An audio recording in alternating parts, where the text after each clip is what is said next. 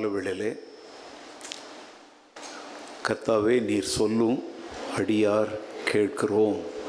அதை கேட்குறோம் அப்படின்னா சும்மா கேட்குறோம்னு அர்த்தம் இல்லை. பைபிள் படி கேட்குறோன்னா கீழ்ப்பிடிக்கிறோம் அப்படின்னு அர்த்தம். நீர் சொல்வதை கேட்டு அதன்படி செய்ய ஆயத்தமாக இருக்கிறோம்னு அர்த்தம். கேட்குறோம் அப்படின்னா சும்மா பள்ளிக்கூடத்தில் சொல்கிறத கேட்டுட்டு ஒன்றும் கற்றுக்காமல் போவாங்களே அப்படி இல்லை. இந்த இடத்துல கேட்குறோன்னா என்னது? கீழ்ப்படிய எங்களை அர்ப்பணிக்கிறோம் அந்த ஒரு தாழ்மை யாரிடத்தில் இருக்கிறதோ அவர்களுக்கு இந்த நாளின் செய்தி எழுப்புதலான செய்தியாக இருக்கும். மற்றவங்களுக்கு அது எழுப்புதலாக இருக்காது. ஒரு செய்தி வந்து சிலருக்கு எழுப்புதலாக இருக்கும் சிலருக்கு தூக்கத்தை உண்டாக்கும் சிலருக்கு சலிப்பை உண்டாக்கும் சிலருக்கு வாட்சை வாட்சை பார்க்க வைக்கும். இதுக்கெல்லாம் காரணம் என்ன தெரியுமா? அவங்களுடைய அர்ப்பணிப்பை சார்ந்தது. அப்படி முழிக்கிறீங்க? அர்ப்பணிப்பு இல்லாதவங்களுக்கு இப்போ பசி இருக்கிறவனுக்கு உப்பு காரம் அது இதெல்லாம் அவன் பார்க்க மாட்டான். பசி உள்ளவன் என்ன செய்வான்?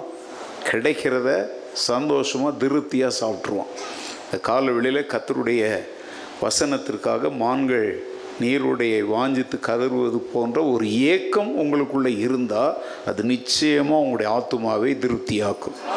இல்லையா இந்த காலவெளியிலே கத்த நம்மோடு பேசும்படி நீங்கள் எல்லாரும் உங்களுடைய வேதாகமத்தை திறந்து யோபுவின் புத்தகம் முதலாவது அதிகாரம் இருபதாவது வசனத்தை திருப்பிக் கொள்ளும்படி உங்களை அன்போடு கேட்டுக்கொள்கிறேன். Turn with me to the book of Job chapter one verse twenty அப்பொழுது யோபு எழுந்திருந்து தன் சால்வையை கிழித்து தன் தலையை சிரைத்து தரையிலே விழுந்து பணிந்து பணிந்து கொண்டான் அப்படின்னு அங்கே முடிச்சிடுங்க அதில் இந்த வசனம் எப்படி ஆரம்பிக்குது சொல்லுங்க? அப்பொழுது. அப்பொழுது யோபு எழுந்திருந்தான். தன் சால்வையை கிழித்தான். தன் தலையை சிரைத்தான் தன் தலையை மொட்டையடித்து கொண்டான். தரையிலே விழுந்து கத்தரை என்ன செய்தான்? பணிந்து கொண்டான்.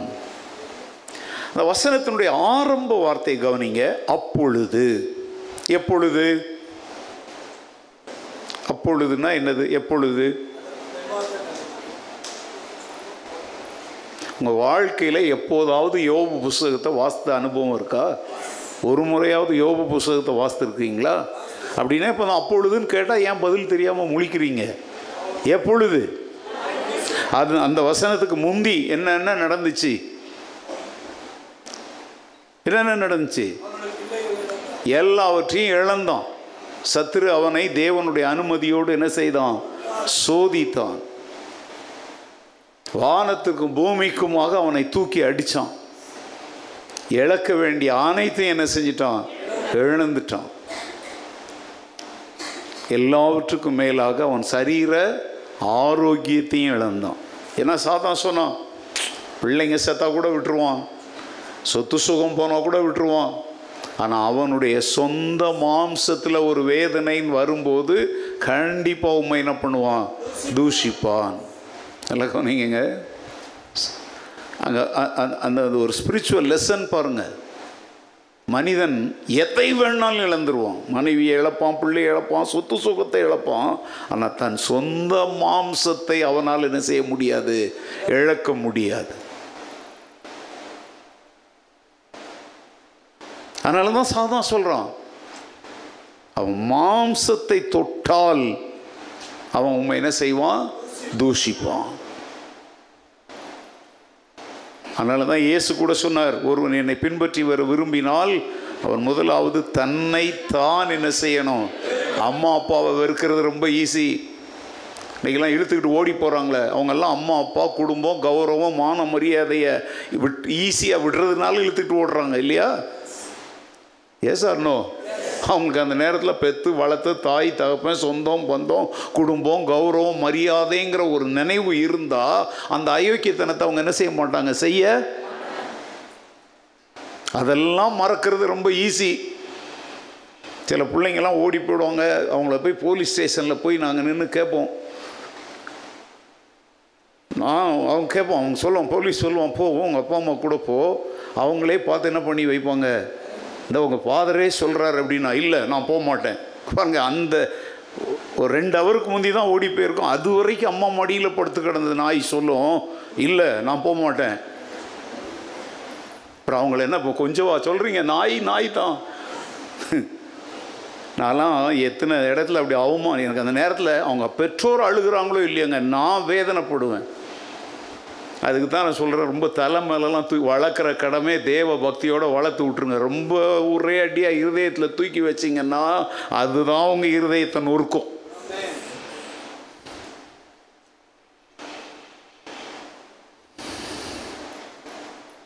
வெறுக்கிறது ரொம்ப ஈஸிங்க. எத்தனை பிள்ளைகள் பெற்றோரை வெறுக்கிறாங்க? பெற்றோர் வந்து என்ன செய்கிறாங்க பிள்ளைங்களை வெறுக்கிறாங்க. சொத்து சுகம் இழந்தா கூட விடு என்னைக்காவது சம்பாதிச்சிக்கலான்னு அதை மறந்துடுறாங்க. ஆனால் நான் பூ சொல்கிறேங்க எந்த மனிதன் தன் சொந்த மாம்சத்தை வெறுத்து வாழ்கிறானோ அவன்தான் இந்த உலகத்தில் இப்போ ரஷ்யா வந்து உக்ரைனில் போடுற குண்டுகள் இருக்குது தெரியுமா? இதை போல ஒரு கோடி மடங்கு குண்டுகளை விட அவன் வல்லமை உள்ளவன். ஏன்? அவன் சொந்த மாம்சத்தையே வெறுத்தவன். அல்ல லூயா உலகத்திலேயே பவர்ஃபுல் மேன் யார் தெரியுமாங்க? சொந்த மாம்சத்தை வெறுத்தவன். ஹலோ லூயா நான் சொல்கிற வார்த்தையை கொஞ்சம் யோசித்து பாருங்க. ஏன்னா இதை உலகத்தில் யாராலும் செய்ய முடியாது. அதனால தான் இயேசு தன்னை பின்பற்றி வருகிறவங்களுக்கு முதல்ல போட்ட கண்டிஷன் என்ன தெரியுமா? உன்னை நீ வெறுக்கணும். எனக்கு தெரிஞ்சு நான் வாழ்க்கையில் ஒரு சிலரை சந்தித்திருக்கிறேன். தன்னை வெறுத்தவர்களை.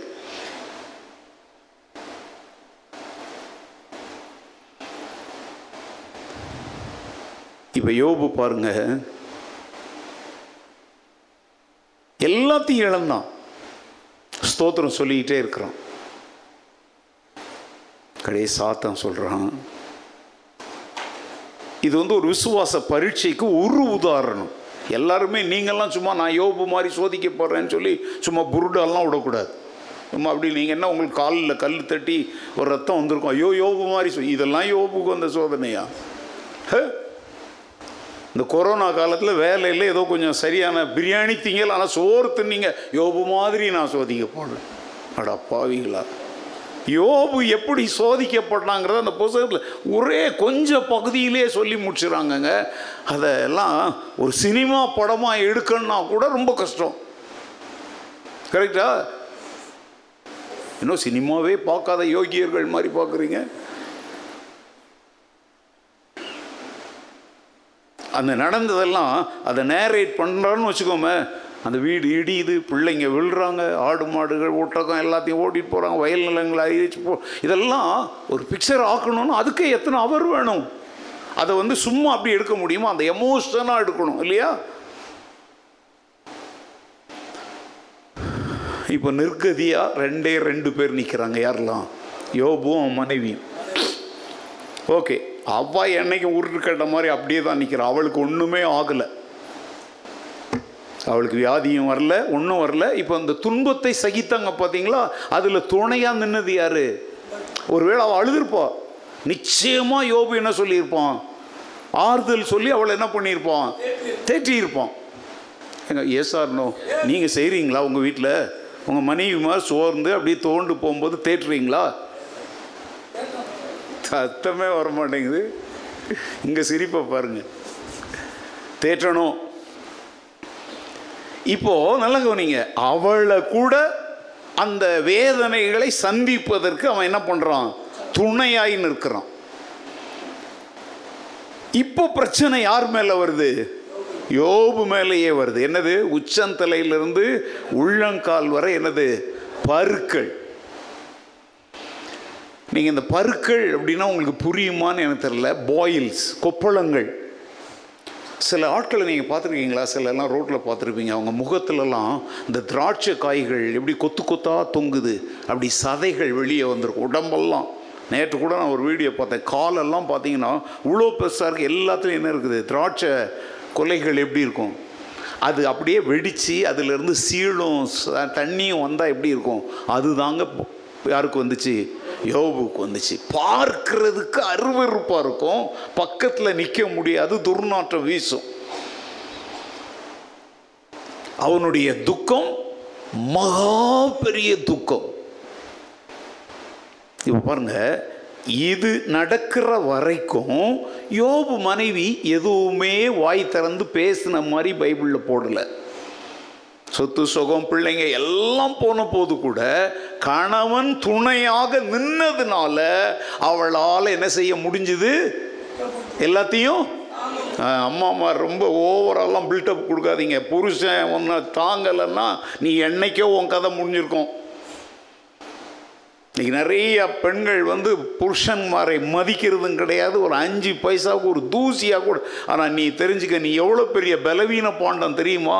உன் கணவன் உனக்கு ஒரு தூண் போல நின்றதுனால தான் நீ இன்றைக்கு உழவாவது நிற்கிற கணவருக்கு நன்றி உள்ளவங்களா இருங்க. வேலண்டைன்ஸ் டே கொண்டாடலைனாலும் அன்னைக்கு உன் புருஷன் உனக்கு ஏதோ செஞ்சான். இப்போ உமன்ஸ் டே வரப்போகுது. நிறைய பேர் பிளான் பண்ணுவாங்க என்ன வாங்கி கொடுக்கலாம்? அப்படிலாம் ஒன்று தாங்கினான் கஷ்டம் நஷ்டம் வந்த போது அவன் என்ன சொல்லியிருப்பான் தெரியுமா? விடு. உன்னுடைய தாய் தகப்பனே உன்னை வெறுத்திருப்பாங்க. ஒன்று உன்னை கைவிட்டிருப்பாங்க. சொல்லிப்பான் விடு நான் இருக்கிறேன். எங்கள் அண்ணாளுக்கு அப்படி தாங்க சொன்னான் புருஷன். எல்கான என்ன சொன்னான்? ஆயிரம் பேரை பார்க்கணும் நான் உனக்கு அதிகம் அல்லவான்னு அவளை தேற்றுறான் இப்போ அவனுக்கு பிரச்சனை. இப்போதான் வீடு சுவாசல் சொத்து சுகம் எல்லாம் போயிட்டு இப்போ யார் மேலே வந்து நிற்கிது அவன் சரீரத்தில். அவ்வளவு கேவலமான நிலைமையில் அவன் என்ன பண்ணான் தெரியுமா? ஒரு இடத்துல உட்காந்துக்கிட்டு சாம்பலை அள்ளி தான் மேலே போட்டுக்கிட்டு அரிப்பு தாங்க முடியல. ஓடு. அதான் அந்த இப்போ மண்பாண்டம் உடஞ்சி போனால் அந்த துண்டு இருக்குல்ல அதான் ஓடு. அதை எடுத்துக்கிட்டு என்ன பண்ணுறான் இதெல்லாம் நீங்கள் சும்மா நீங்கள் கேட்டால் அது உங்களுக்கு புரியாது. அதை அப்படியே விஷுவலைஸ் பண்ணி பாருங்கள் உங்களுக்கே ஒரு சின்ன ஏதோ வந்து அப்படி இப்படி பண்ணுறீங்க இச்சிங் வந்தால் அது அப்படி சொரிஞ்ச உடனே இன்னும் கூட கொஞ்சம் என்ன செய்யும்? பேர்ன் ஆகும் காந்தும். இங்கே வந்து அப்படியே பாயில்ஸ் இப்போ பாருங்க இது வரைக்கும் வாயை திறக்காத அவன் மனைவி திருவாய் மலர்ந்தருளி என்ன சொல்கிறா தெரியுமா? யோ என்ன நீ இன்னமும் உன் உத்தமத்தில் உறுதியாக நிற்கிறியா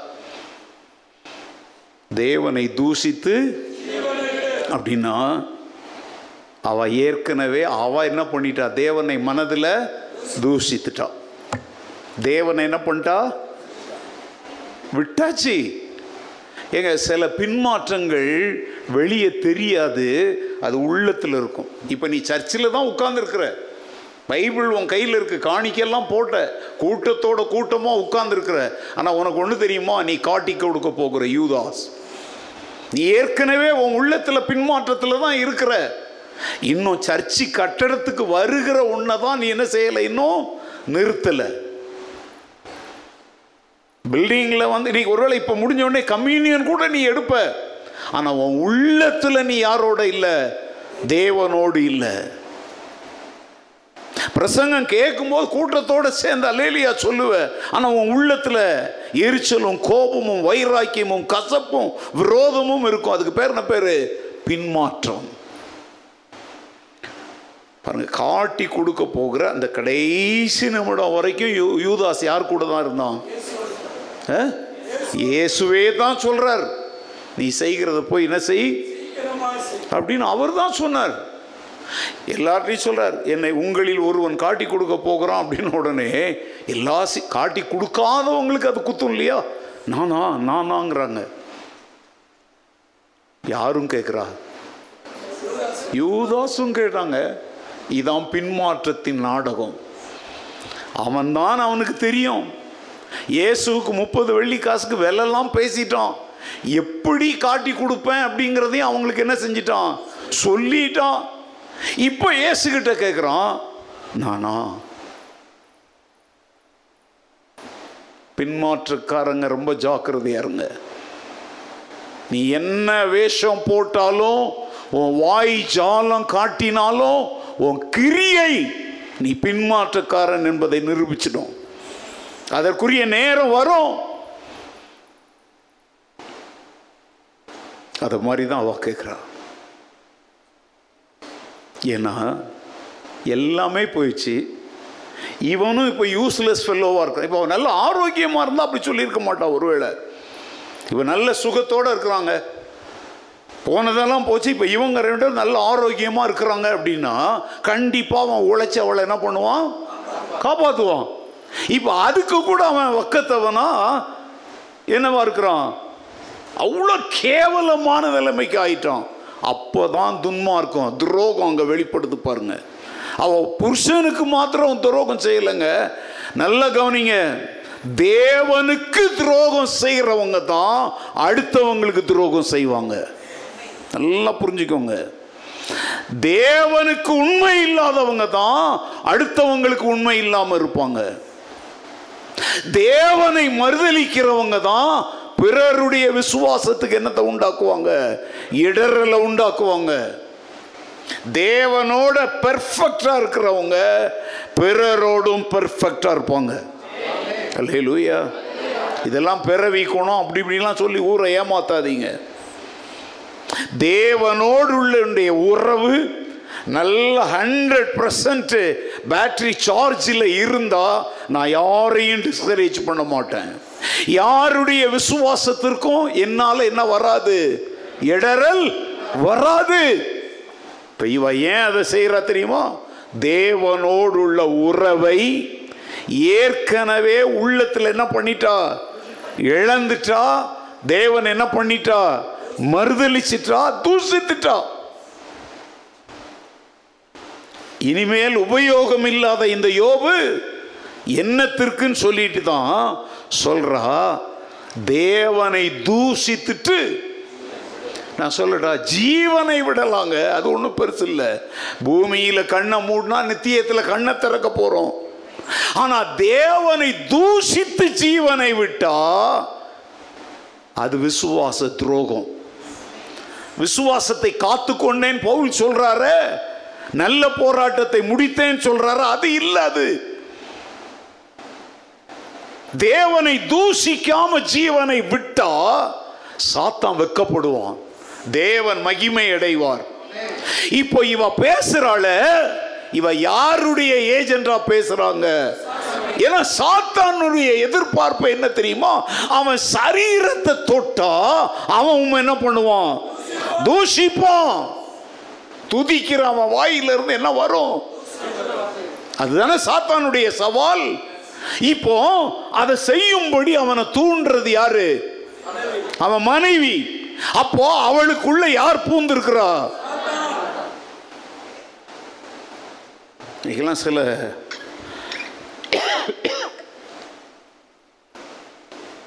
பக்த கோடிகள் இருக்கிறாங்க. ஐயோ மனைவி சொல்ல மந்திரம் பாஸ்டர். என் மனைவி சொன்னால் கரெக்டாக இருக்கும். ஆமாம் பார் நரகத்துக்கு கூட்டிகிட்டு போகிற கரெக்டாக இருக்கும். தேவனுக்கு துரோகம் செய்கிறதுக்கு கரெக்டாக இருக்கும்.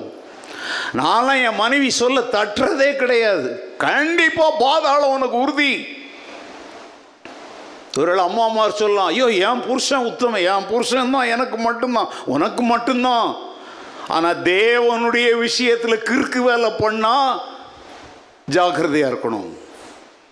பைபிள் சொல்லுது புருஷர்கள் மனைவிகள் பிள்ளைகளை குறித்து ஆங்காங்கே சொல்லுது கர்த்தருக்கு ஏற்கும்படி கத்தருக்குள் என்ன செய்யுங்க? கீழ்ப்படியுங்கள். கத்தருக்கு ஏற்காது. அவங்க சொல்ற ஆலோசனைகள் கத்தருக்குள்ளே இல்லை அப்படின்னா அதற்கு கீழ்ப்படிய வேண்டிய அவசியம் அதான் விசுவாசத்தை காத்துக்கொள்றது. ஹலோ?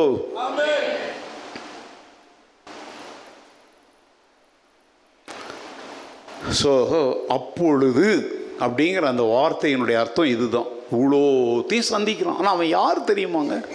ஒன்றாவது வசனம் என்ன சொல்லு தெரியுமா அவனை பற்றி? அது யாரும் எழுதுனதில்லை. அவனே சொல்லிக்கிட்டது இல்லை கத்தரே சொல்றார். சாத்தான்ட்ட பார்த்து கேட்குறாரு என்ன கேட்குறாரு சொல்லுங்க? உத்தமனும் உத்தமனும் சன்மார்க்கனும் சன்மார்க்கனும் தேவனுக்கு பயந்து தேவனுக்கு பயந்து பொல்லாப்புக்கு விலகுகிறவனுமாகிய பொல்லாப்புக்கு விலகுகிறவனுமாகிய அவனை அவனைப் போல பூமியில் ஒருவனும் ஒருவனும் இல்லை என்றார். இன்னொரு இடத்துல மேல சொல்றார் என் தாசன் ஆகிய யோபின் மேல்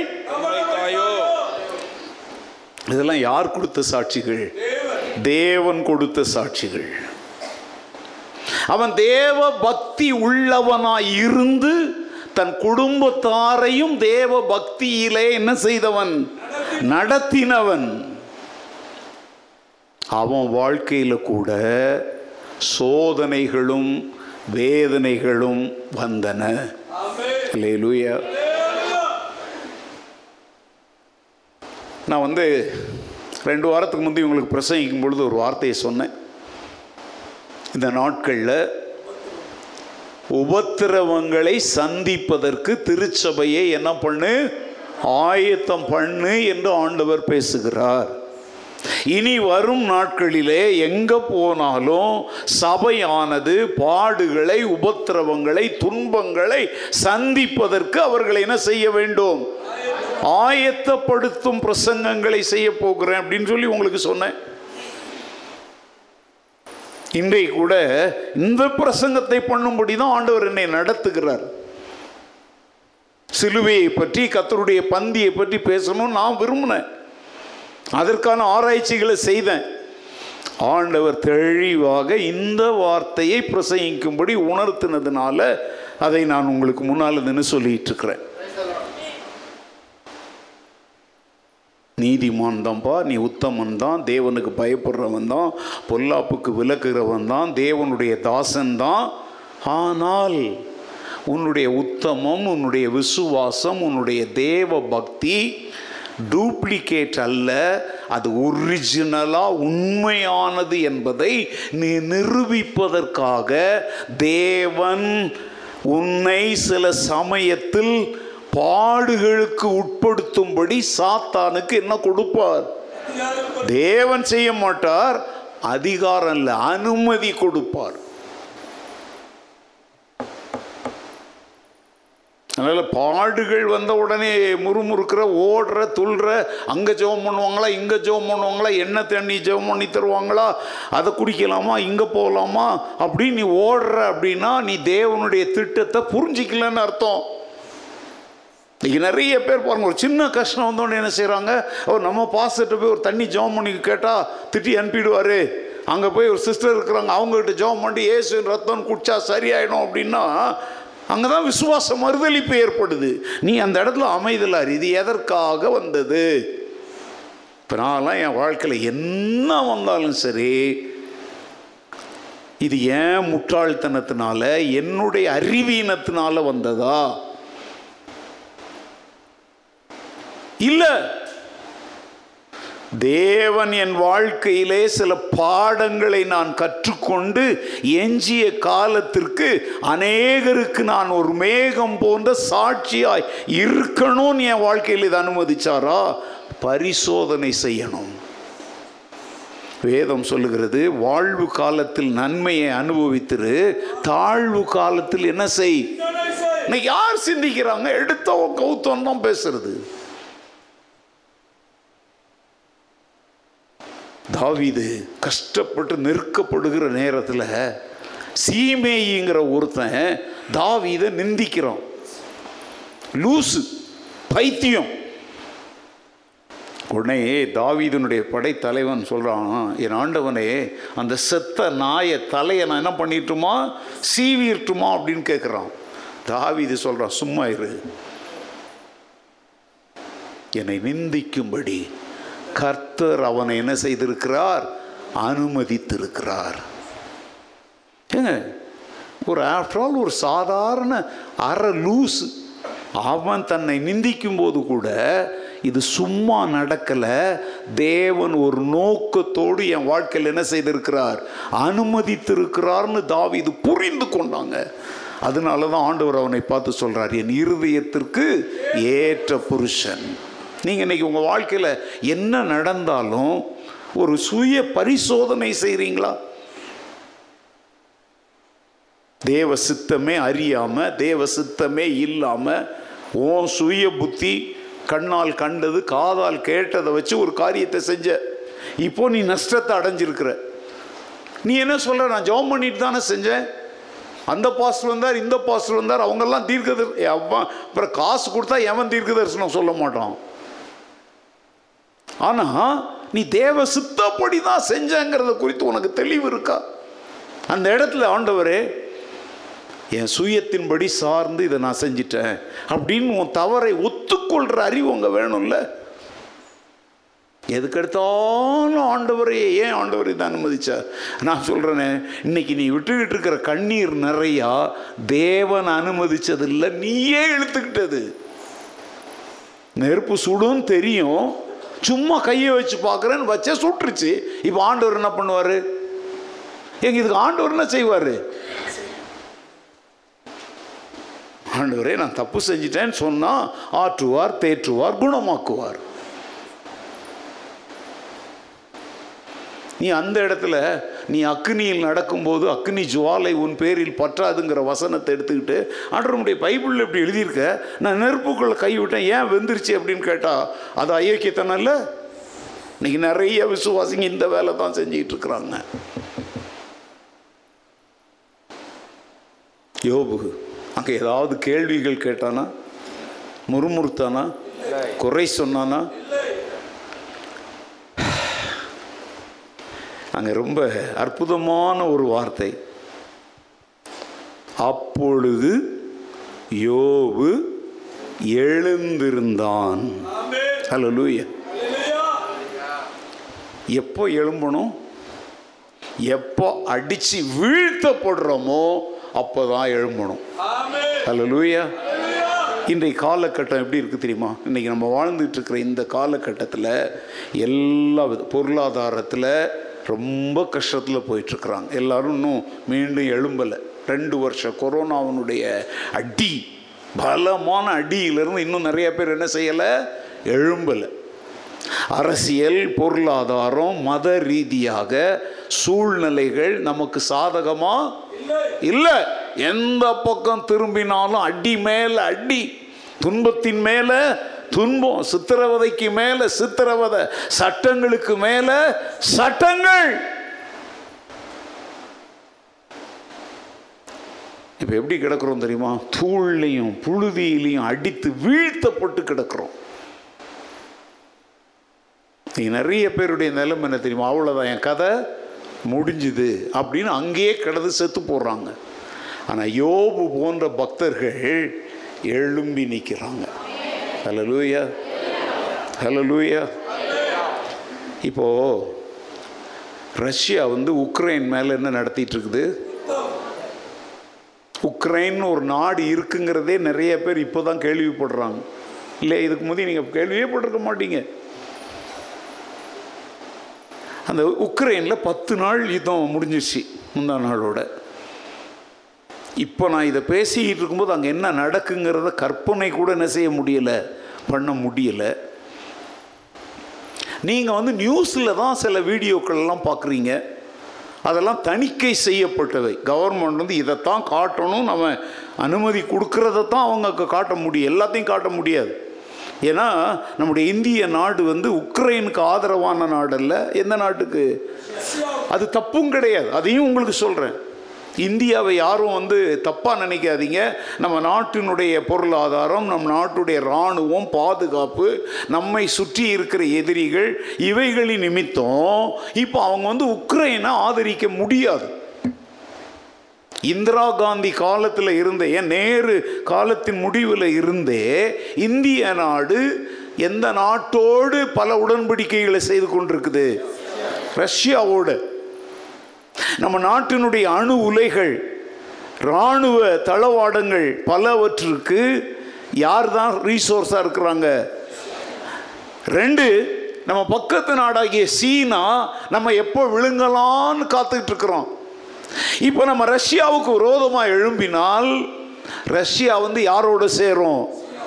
அதனால் இதெல்லாம் வந்து அரசியல் தெரியலைன்னா வாயை மூடிட்டு சும்மா இருங்க. சும்மா நம்ம நாட்டை காட்டி கொடுக்காதீங்க. இப்போ நான் இந்த நேரத்தில் சொல்ல நான் தான் தேசபக்தன். ஏன்னா நம்ம நாட்டை நான் குறை சொல்ல விரும்பலை. ஆனால் ஏன்டா சிரிக்கிற தானியல்? நான் தேசபக்தன் தான். என்னைக்கும் தைரியமாக சொல்லுவேன் டூப்ளிகேட் பசங்க ஆட்களை அடித்து கொன்னுட்டு ஜெயின்னு சத்தம் போடுறவனே தேசபக்தன் சொல்கிறான்னா தேசத்துக்காக ஜெபிங்க தேசத்துக்கு வரி கட்டுங்க ஒழுங்காக நடங்கன்னு சொல்கிற என்னை விட தேசபக்தன் எவன் இருக்கிறான்? என்ன பார்க்குறீங்க நீங்கள் நீங்களாம் அப்போ தேச பக்தர்கள் இல்லையா? தேசத்தை நேசிக்கலையா? நான் என் நாட்டை நேசிக்கிறேன். அதனால் இப்போ இந்த யுத்த விஷயத்தில் நம்ம நாடு எடுத்திருக்கிறத நான் பாராட்டுறேன். ஆனால் மனித நேயம் அப்படிங்கிற அடிப்படையில் உக்ரைனுக்கு இவங்க என்ன அனுப்பியிருக்கிறாங்க? மருந்து பொருட்கள் உதவி பொருட்களையும் அனுப்பியிருக்கிறாங்க. அதையும் நம்ம என்ன செய்யணும்? பாராட்டு. சரி காரியத்துக்கு வரேன். நீங்கள் உங்களுடைய ரீசோர்ஸஸ் கம்மி. எனக்கு வந்து பல வெளிநாட்டு நண்பர்கள் இருக்கிறாங்க. குறிப்பாக ஐரோப்பிய நாடுகளில் எனக்கு நிறைய பேர் இருக்கிறதுனால அவங்களுக்கு கிடைக்கிற வீடியோஸ் நிறையா இருக்கும். ஏன்னா அவங்க பக்கத்தில் இருக்கிறாங்க. நம்ம நாட்டை விட அவங்க நாடுகளில் உரிமைகள் ரொம்ப அதிகம். அரசாங்கம் நிறைய விஷயத்தில் தலையிடாது. அதனால செய்தி சேகரிக்கிறவங்கெல்லாம் தணிக்கை செய்யப்படாத கட்டுப்பாடற்ற பல செய்திகளை அவங்க வெளியிடுவாங்க. அப்படிப்பட்ட வீடியோஸ் எனக்கு நிறைய பேர் அனுப்புகிறாங்க நீங்கள் யாருமே அதை பார்த்துருக்கிறதுக்கு வாய்ப்பே இல்லை. நான் அதை பார்க்குறேன். அப்படியே வயிறு துடிக்குது. நீங்கள் செய்தியில் கேள்விப்படுறதெல்லாம் ரொம்ப கம்மிங்க. ஏன்னோ உக்ரைன் வந்து அவனை அடிச்சு தள்ளுறான் அப்படி இப்படின்னு தான் காட்டுறாங்க. உக்ரைனை வந்து ஒரு எலும்பு கூடாக மாற்றிட்டுருக்குறான் சின்ன யுத்தம் அப்படின்னு சொல்கிறான் ஆனால் அடி ராக்கெட் லான்ச்சஸ் அனுப்புகிறோம் மக்கள் குடியிருக்கிற இந்த மாதிரி அப்பார்ட்மெண்ட்ஸை போட்டு நொறுக்கி க்ளோ நல்ல வேளை மக்கள் வெளியேறினதுனால தப்பிச்சாங்க. குடிக்கிறதுக்கு என்ன இல்லை? தண்ணி இல்லை. யுத்த நேரத்தில் தண்ணி கிடைக்காதுங்க. இப்போ நம்ம ரோட்டில் தண்ணி திறந்து விடுறதுக்கு ஒரு ஆள் இருக்கிறோம் அவன் திறந்து விட்டால் நம்ம வீட்டில் என்ன வரும்? ஆனால் யுத்தம் நடக்கும்போது எவன் போய் திறந்து விடுவான்? அவன் செத்துருவான்ல? தண்ணி இல்லை.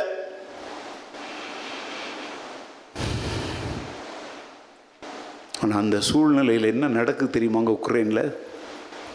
பதினாறு வயசுலேருந்து அறுபது வயது உள்ள எந்த ஆண்களும் நாட்டை விட்டு என்ன செய்யக்கூடாது? வெளியே போகக்கூடாது. பெண்கள் போகலாம் குழந்தைகள் போகலாம். பதினைந்து வயது உள்ள யாருனாலும் போயிடலாம். சமீபத்தில் வந்து அறுபத்தி ஆறுலேருந்து எழுபது ஆயிரம் பேர் வெளிநாட்டில் வாழ்ந்து கொண்டிருந்த உக்ரைன் ஆண்கள் எல்லாம் எங்கே வந்திருக்கிறாங்க? நாட்டுக்குள்ளே வந்திருக்கிறாங்க. ஏன்? தன்னுடைய நாட்டை என்ன செய்வதற்கு? பா பாதுகாப்பதற்கு. துப்பாக்கி சூட தெரிஞ்சவங்கெல்லாம் துப்பாக்கி எடுக்கிறாங்க. மற்றவங்கெல்லாம் என்ன செய்கிறாங்க தெரியுமா? பாட்டிலில் அது உள்ள பெட்ரோல் ஊற்றி குண்டுங்களை தயாரித்து ரஷ்ய படைகள் மேலே என்ன செய்கிறாங்க அவங்க ரஷ்யா வந்து உலகத்தினுடைய ஒரு மிருகம். பைபிளில் ரஷ்யா பேர் இல்லை ஆனால் கோகு அப்படிங்கிற பேரில் போட்டிருக்கு பார்த்தீங்களா அதான் ரஷ்யா. இசைக்கியல்லாம் அந்த வார்த்தைகள் வருது.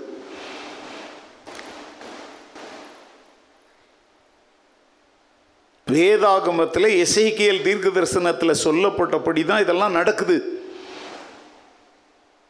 இந்தியா கூட ரஷ்யாவோடு கரம் கோர்க்கும் நேரம் வரும். மூன்றாவது உலக யுத்தம் ஒன்று வந்தால் இந்தியா போய் அதில் அடி வாங்கிட்டு வரும். நான் இப்போ உங்களுக்கு சொல்கிறேன் இந்த யுத்தம் மூன்றாவது உலக மகா யுத்தமாக மாறுமா? முதல்ல மாறாதுன்னு சொன்னாங்க. ஆனால் இப்போ என்ன சொல்கிறாங்க மாற என்ன உண்டு? வாய்ப்பு உண்டுன்னு காத்துட்ருக்குறாங்க. ஓகே பாயிண்ட் அதல்ல.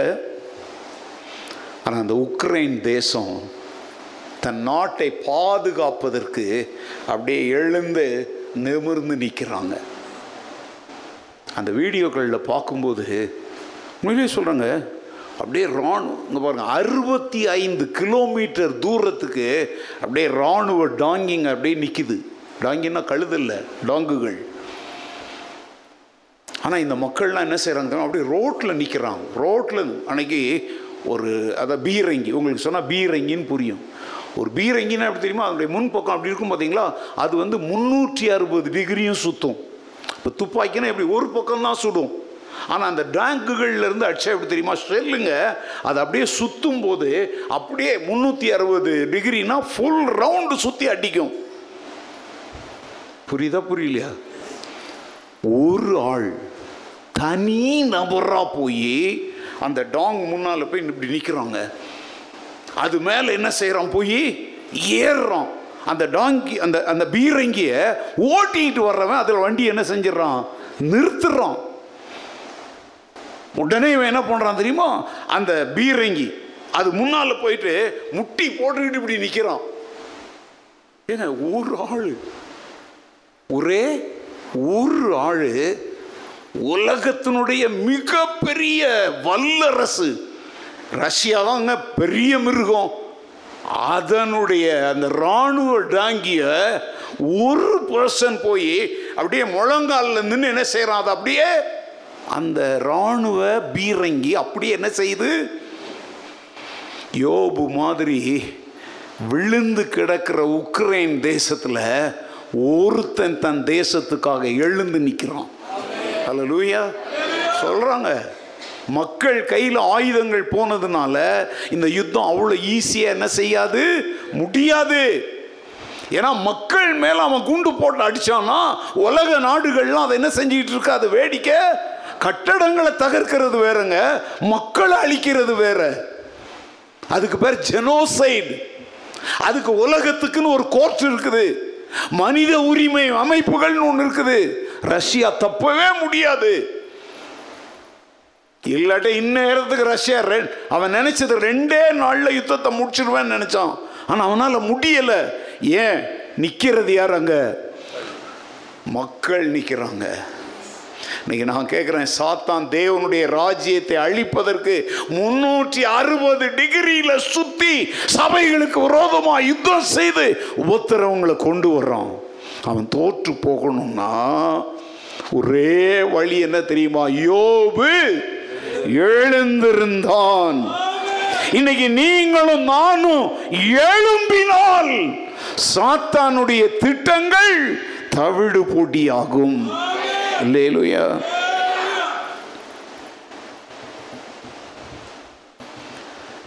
தேவனுடைய பிள்ளைகளுக்கு பாடுகள் உண்டுங்க. இன்னைக்கு சும்மா கார் வரும் பங்களா வரும் வெள்ளை மாப்பிள்ளை கிடைப்பான் வெள்ளை பொண்ணு கிடைக்குவா அப்படின்லாம் கள்ள தீர்க்கிறேன்னு சொல்லி சபையை நாசம் பண்ணிட்டு அலையிறானுங்க. நான் சொல்றேன் இது கடைசி காலம். சபை உபத்திரவங்களை சந்திக்கிற காலம். இனி வரும் காலம் செல்லாதுன்னு வெளிப்படுத்தல வாசிக்கிறோம். செல்லாதுன்னா என்னது? திடீர்னு ஒரு நாள் ராத்திரி எட்டு மணிக்கு மோடி வந்து இனிமேல் ஆயிரம் ரூபாய் நோட்டு ஐநூறு ரூபாய் நோட்டெல்லாம் செல்லாதுன்ன உடனே நீங்களாம் எப்படி ஆடினீங்க? செல்லாது அப்படின்னா அர்த்தம் என்ன தெரியுமா? இனி அதுக்கு என்ன இல்லை? மதிப்பு இல்லை நான் இனி சொல்றேன் வெளிப்படுத்தல் தெளிவாக சொல்லுது. இனி வரும் காலம் அப்படின்னா இனி வரும் காலங்கள் மதிப்பு மரியாதை வேல்யூ இல்லாத காலங்கள் அழிவை நோக்கி போய் கொண்டிருக்கிற காலங்கள். அப்போ இந்த காலத்தில் யூதருக்கு ஒரு அழிவை துஷ்ட ஆமான் திட்டமிட்ட பொழுது யூதருக்காக முர்த்தகாய் உற்சாகப்படுத்தி யார் எழுந்தா எஸ்தர். காப்பாற்றப்பட்டாங்களா? நூற்றி இருபத்தி ஏழு நாடுகள்ல இருந்த இஸ்ரவேலர் காப்பாற்றப்பட்டாங்களா? ஹalleluya. நீங்களும் நானும் இது தூங்குகிற காலம் அல்ல சர்ச்சைக்குள்ள அரசியல் பண்ணிக்கிட்டு சர்ச்சை ரெண்டா பொழந்துகிட்டு இருக்கிற காலம் இது அல்ல. இது சிந்திக்கும் காலம் செயல்படும் நேரம். இந்த காலத்தில் மௌனமாய் இருந்தால் ரட்சிப்புத்தான் வருமோ? கணக்கு கேட்கும். கர்த்தர் வருவார். வெறும் கையாய். இந்த காலத்தில் கூட ஊழியங்களை ஒழுங்காக செய்யாமல் வைத்த நிரப்புறதுக்கு பிச்சை எடுத்துக்கிட்டு அதையும் இதையும் பண்ணிக்கிட்டு சபைகளை உடைச்சிக்கிட்டு என்னென்ன குழப்பங்கள் பண்ணுறாங்கன்னா நல்லா கவனிச்சுக்கோங்க. அவங்கெல்லாம் எந்திரிச்சு நிற்கிறவங்கல்ல புழுதியில் புரண்டுக்கிட்டு கிடக்கிறவங்க. பின்னானவைகளை மறந்து முன்னானவைகளை நோக்கி ஓடுகிற காலம் இது. அல்லேலூயா யாக்கோபு ஐந்தாவது அதிகாரம் பதினோராவது வசனத்தில் யோபுவை பற்றி யாக்கோபு என்ன சொல்றார் தெரியுமா? இதோ பொறுமையாய் இருக்கிறவர்களை பாக்கியவான்கள் என்கிறோமே. யோபுவின் பொறுமையை குறித்து கேள்விப்பட்டிருக்கிறீர்கள். கர்த்தருடைய செயலின் முடிவையும் கண்டிருக்கிறீர்கள். கர்த்தர் மிகுந்த உருக்கமும் இரக்கமும் உள்ளவராய் இருக்கிறாரே பொறுமையாக இருக்கிறவர்கள் யாரு? வாக்கியவான்கள். அப்படின்னு சொல்லிட்டு யாரை உதாரணமாக கொண்டு வர்றாரு? ஏங்க இது யார் எழுதுறா? யாக்கோபு. எந்த சபைக்கு எழுதினாரு? ஒரு குறிப்பிட்ட சபைக்கு இல்லை பொதுவான இருக்கிற எல்லா சபைகளுக்கும் புதிய ஏற்பாட்டு காலத்தில் எழுதினார். யோபு வாழ்ந்தது எந்த காலம்? ஆதியாகமம் சம்பவங்கள் நடந்துச்சு இல்லையா? அந்த காலம். அங்க என்ன சொல்றார்? இதோ யோபுவின் பொறுமையை குறித்து கேள்விப்பட்டிருக்கிறீர்களே அப்படிங்கிறார். அப்படின்னா பழைய ஏற்பாட்டு காலம் முதல் யாக்கோபு அந்த நிருபத்தை எழுதுகிற காலம் வரைக்கும் பொறுமை அப்படிங்கிற ஒரு பேச்சு வந்தா எல்லாரும் யாரைத்தான் அறிந்து வைத்திருந்தாங்க? எவ்வளோ பெரிய சாட்சி பார்த்தீங்களா?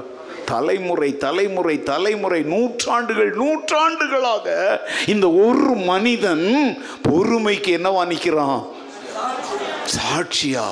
உதாரணம் ஏங்க சிலர்லாம் இருப்பாங்க ஒரு கொஞ்ச நாள் அவங்கள பற்றி பேசுவாங்க அப்புறம் அவங்கள பற்றி யாரும் பேச மாட்டாங்க.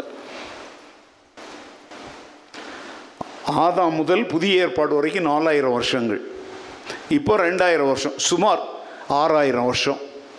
ஆறாயிரம் வருஷமா பொறுமைன்னு வந்தா யார் தான் உதாரணமாக நிற்கிறாரு அப்படின்னா அவருடைய வரலாறு.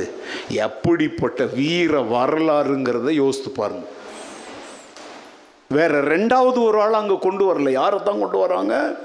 யோபுவை தான் கொண்டு வர்றாங்க.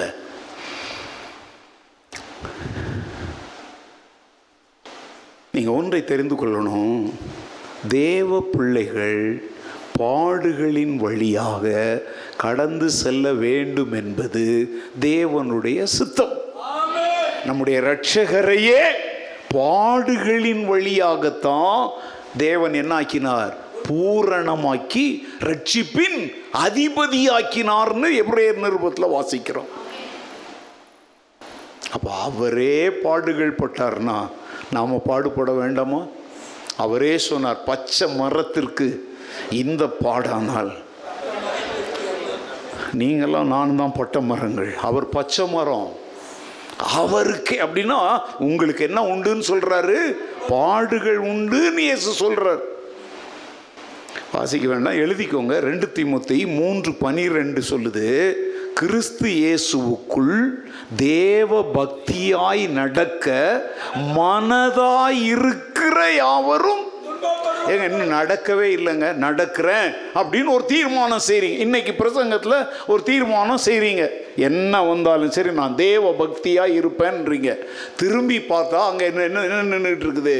ஒரு துன்பம் நிற்கிது நிறைய பேர் பைபிள் இப்படி ஒரு வசனம் இருக்குன்றதெல்லாம் அன்னைக்கு மறந்துட்டாங்க. ஏசுவாமியை ஏற்றுக்கோ எல்லாம் சரியாயிடும். வானம் அப்படியே திறந்து கொட்டும். இல்லைங்க அந்தந்த காலத்தில் அது அது நடக்கும். உபத்திரம் வர வேண்டிய நேரத்தில் உபத்திரவம் வரும். பாடு வர வேண்டிய நேரத்தில் பாடு வரும்.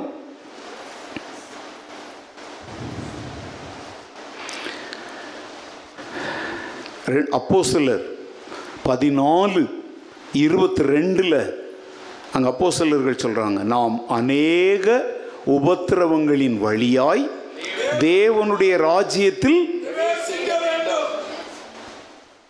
தேவனுடைய ராஜ்யத்தில் பிரவேசிப்பதற்கு வழி என்னதான்? அநேக உபத்திரவங்கள். அதைத்தான் ஆண்டவர் சொன்னார். ஜீவனுக்கு போகிற வாசல் வழி இடுக்கமும் நெருக்கமுமாயிருக்கிறது இன்னைக்கு இதை யாராவது உணர்றாங்களா? ஒரு சின்ன கஷ்டம் வந்தால் போதும். ஏசுநாதரை கும்பிட்டு என்ன பிரயோஜனம்? சர்ச்சு சர்ச்சின்னு போய் என்ன பிரயோஜனம்? உபவாசம் பண்ணுறேன் ஜெபிக்கிறேன் காணிக்க கொடுக்குறேன். நான் பிரயோஜனம். யோபுவை போல பொறுமையா இருந்தா பிரயோஜனம். பாதியில் இப்படி கேள்வி கேட்டுக்கிட்டு இருந்தா கறி வெந்துகிட்டு இருக்குது. வெந்து இறக்கி ஆறரை வரைக்கும் இருந்தால் நல்லா சாப்பிடலாம். வெந்துகிட்டு இருக்கும்போதே கையை விட்டோம்னா கை வெந்துடும் அத மாதிரி பாடுகளின் வழியா போகும்போது நடு வழியில கேள்வி கேட்டுக்கிட்டு இருந்தா உன் கிறிஸ்தவ வாழ்க்கை வெந்து போயிடும். நீ வாழ முடியாது. ஏன்னா வசனம் சொல்லுது அநேக பாடுகளின் வழியாக தான் நம்ம எங்கே போய் சேரணும். நீ நடுவழியிலே நின்று கேள்வி கேட்டுக்கிட்டு இருந்தா?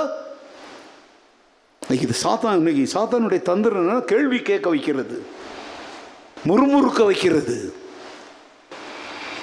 பிலிப்பியர் ஒன்று இருபத்தொன்பது சொல்லுது கிறிஸ்துவினிடத்தில் விசுவாசிக்கிறதுக்கு மாத்திரமல்ல அவர் நிமித்தமாக பாடுபடுவதற்கும் உங்களுக்கு என்ன செய்யப்பட்டிருக்கிறது? அருளப்பட்டிருக்குதுன்னா என்ன தெரியுமா? ஈவாக கொடுக்கப்பட்டிருக்குது. கிறிஸ்துவை விசுவாசிப்பது எவ்வளோ பெரிய பாக்கியமோ அதே மாதிரி அவர் நிமித்தமாக பாடுபடுவதும் நம்முடைய பாக்கியம். பாட்டு பாடு. கிறிஸ்துவின் நிமித்தம் நெருக்கப்பட்டால் பாக்கியம் நமக்கு பாக்கியமே. கிறிஸ்துவின் நிமித்தம் நெருக்கப்பட்டால் இன்னைக்கு இப்படி ஒரு பாட்டை ஞாபகப்படுத்தின உடனே தான் இப்படி ஒரு பாட்டு இருக்குன்னே உங்களுக்கு ஞாபகம் வருது. ஏன்னா இதெல்லாம் உங்களுக்கு பிடிச்ச பாட்டு கிடையாது.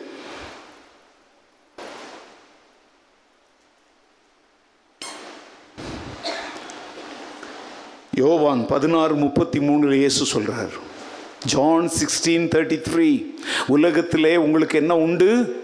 உண்டு. ஆனாலும் திடன் கொள்ளுங்கள். நான் உலகத்தை அப்படின்னா நீங்களும் என்ன செய்வீங்க? உபத்திரவங்களை ஜெயிப்பீங்க. அஷ்யூர் பண்றாரு. தன்னையே யாரா காட்டுறாரு? உதாரணமா காட்டுறாரு. உலகத்தில் என்ன உண்டு? சங்கீதம் முப்பத்தி நாலு பத்தொம்போது சொல்லுது நீதிமானுக்கு வரும் துன்பங்கள் அநேகமாக இருக்கும் அவைகள் எல்லாவற்றிலும் நின்று கத்தர் அவனை என்ன செய்வார்? அப்படின்னா உனக்கு துன்பம் வரும்போது தூர ஓடி போக மாட்டார். அங்கே நிற்கிறார் ஆண்டவர். ஏன் தெரியுமா? நம்ம பிள்ளைங்க இந்த மூணு கால் மாதிரி வந்து முக்கால் ஒரு வண்டி ஓட்டுது மரக்கட்டையில்.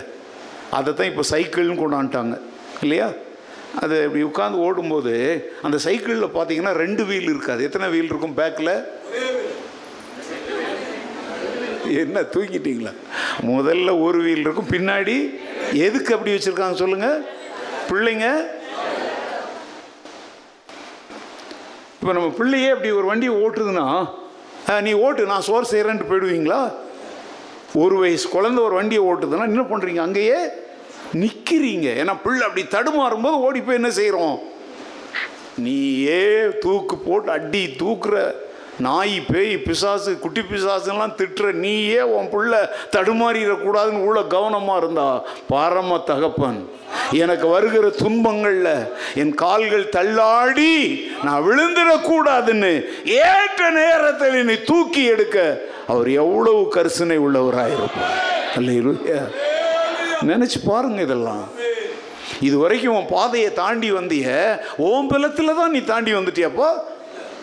உன் சம்பாத்தியத்தில் தான் நீ இப்போ இப்படி உட்காந்துருக்கிறியா கர்த்தர் தாங்கினார். அவர் ஒரு நிமிஷம் கண்ணை மூடி இருந்தார்னா நீ நிரந்தரமாக கண்ணை மூடி இருப்ப.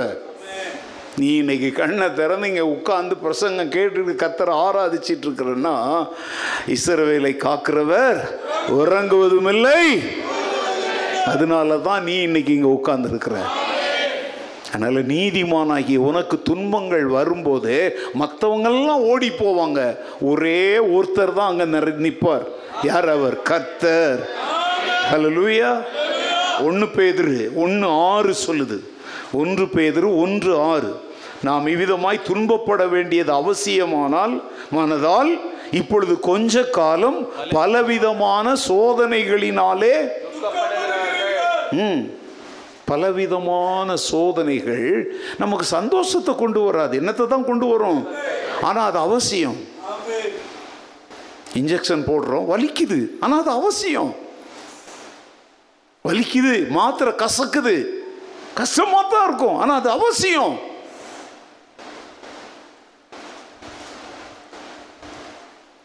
பலவிதமான சோதனைகள். ஆனால் அங்கே வார்த்தை என்ன சொல்லு தெரியுமா? இப்பொழுது எவ்வளோ காலம்? கொஞ்ச காலம். நீ சொல்ற ஆறு மாதம் ஆனால் ஆண்டவர் சொல்ல அதெல்லாம் கொஞ்ச காலம்.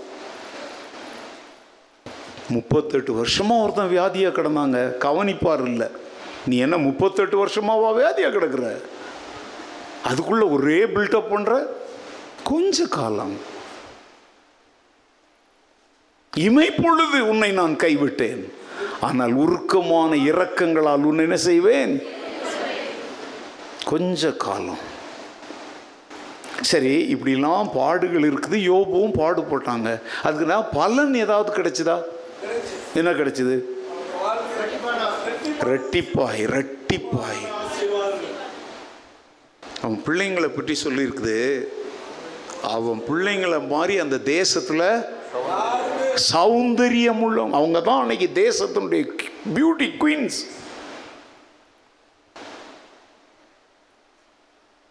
அவனை எவ்வளவாய் கத்தர் ஆசீர்வதித்தார்.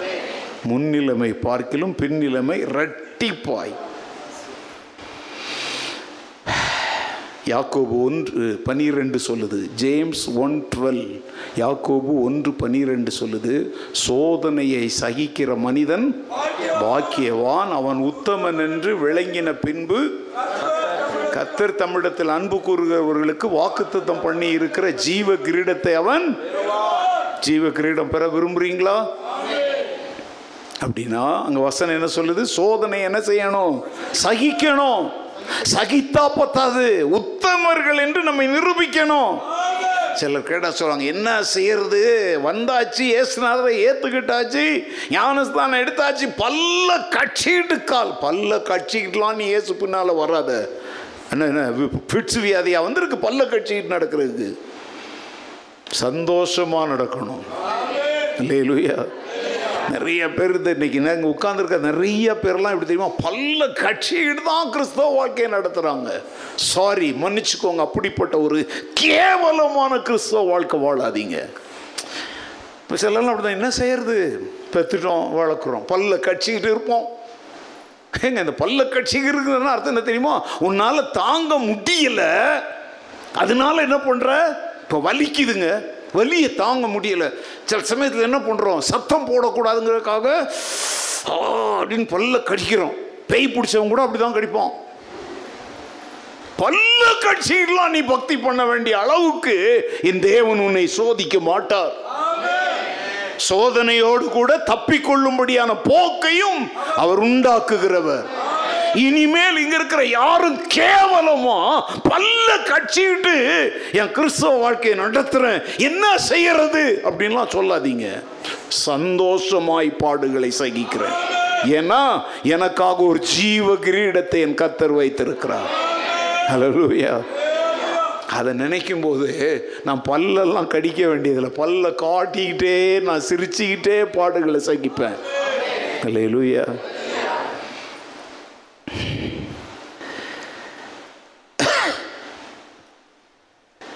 ரெண்டு குருந்தியர் நாலு எட்டு ஒன்பதுல பவுல் சொல்றார். ரெண்டு குருந்தியர் நாலு எட்டு ஒன்பதுங்க வந்து எனக்கு எக்கோ மாதிரி வருது கொஞ்சம் ஷார்ப் நாங்கள் எப்பக்கத்திலும் நெருக்கப்பட்டும்.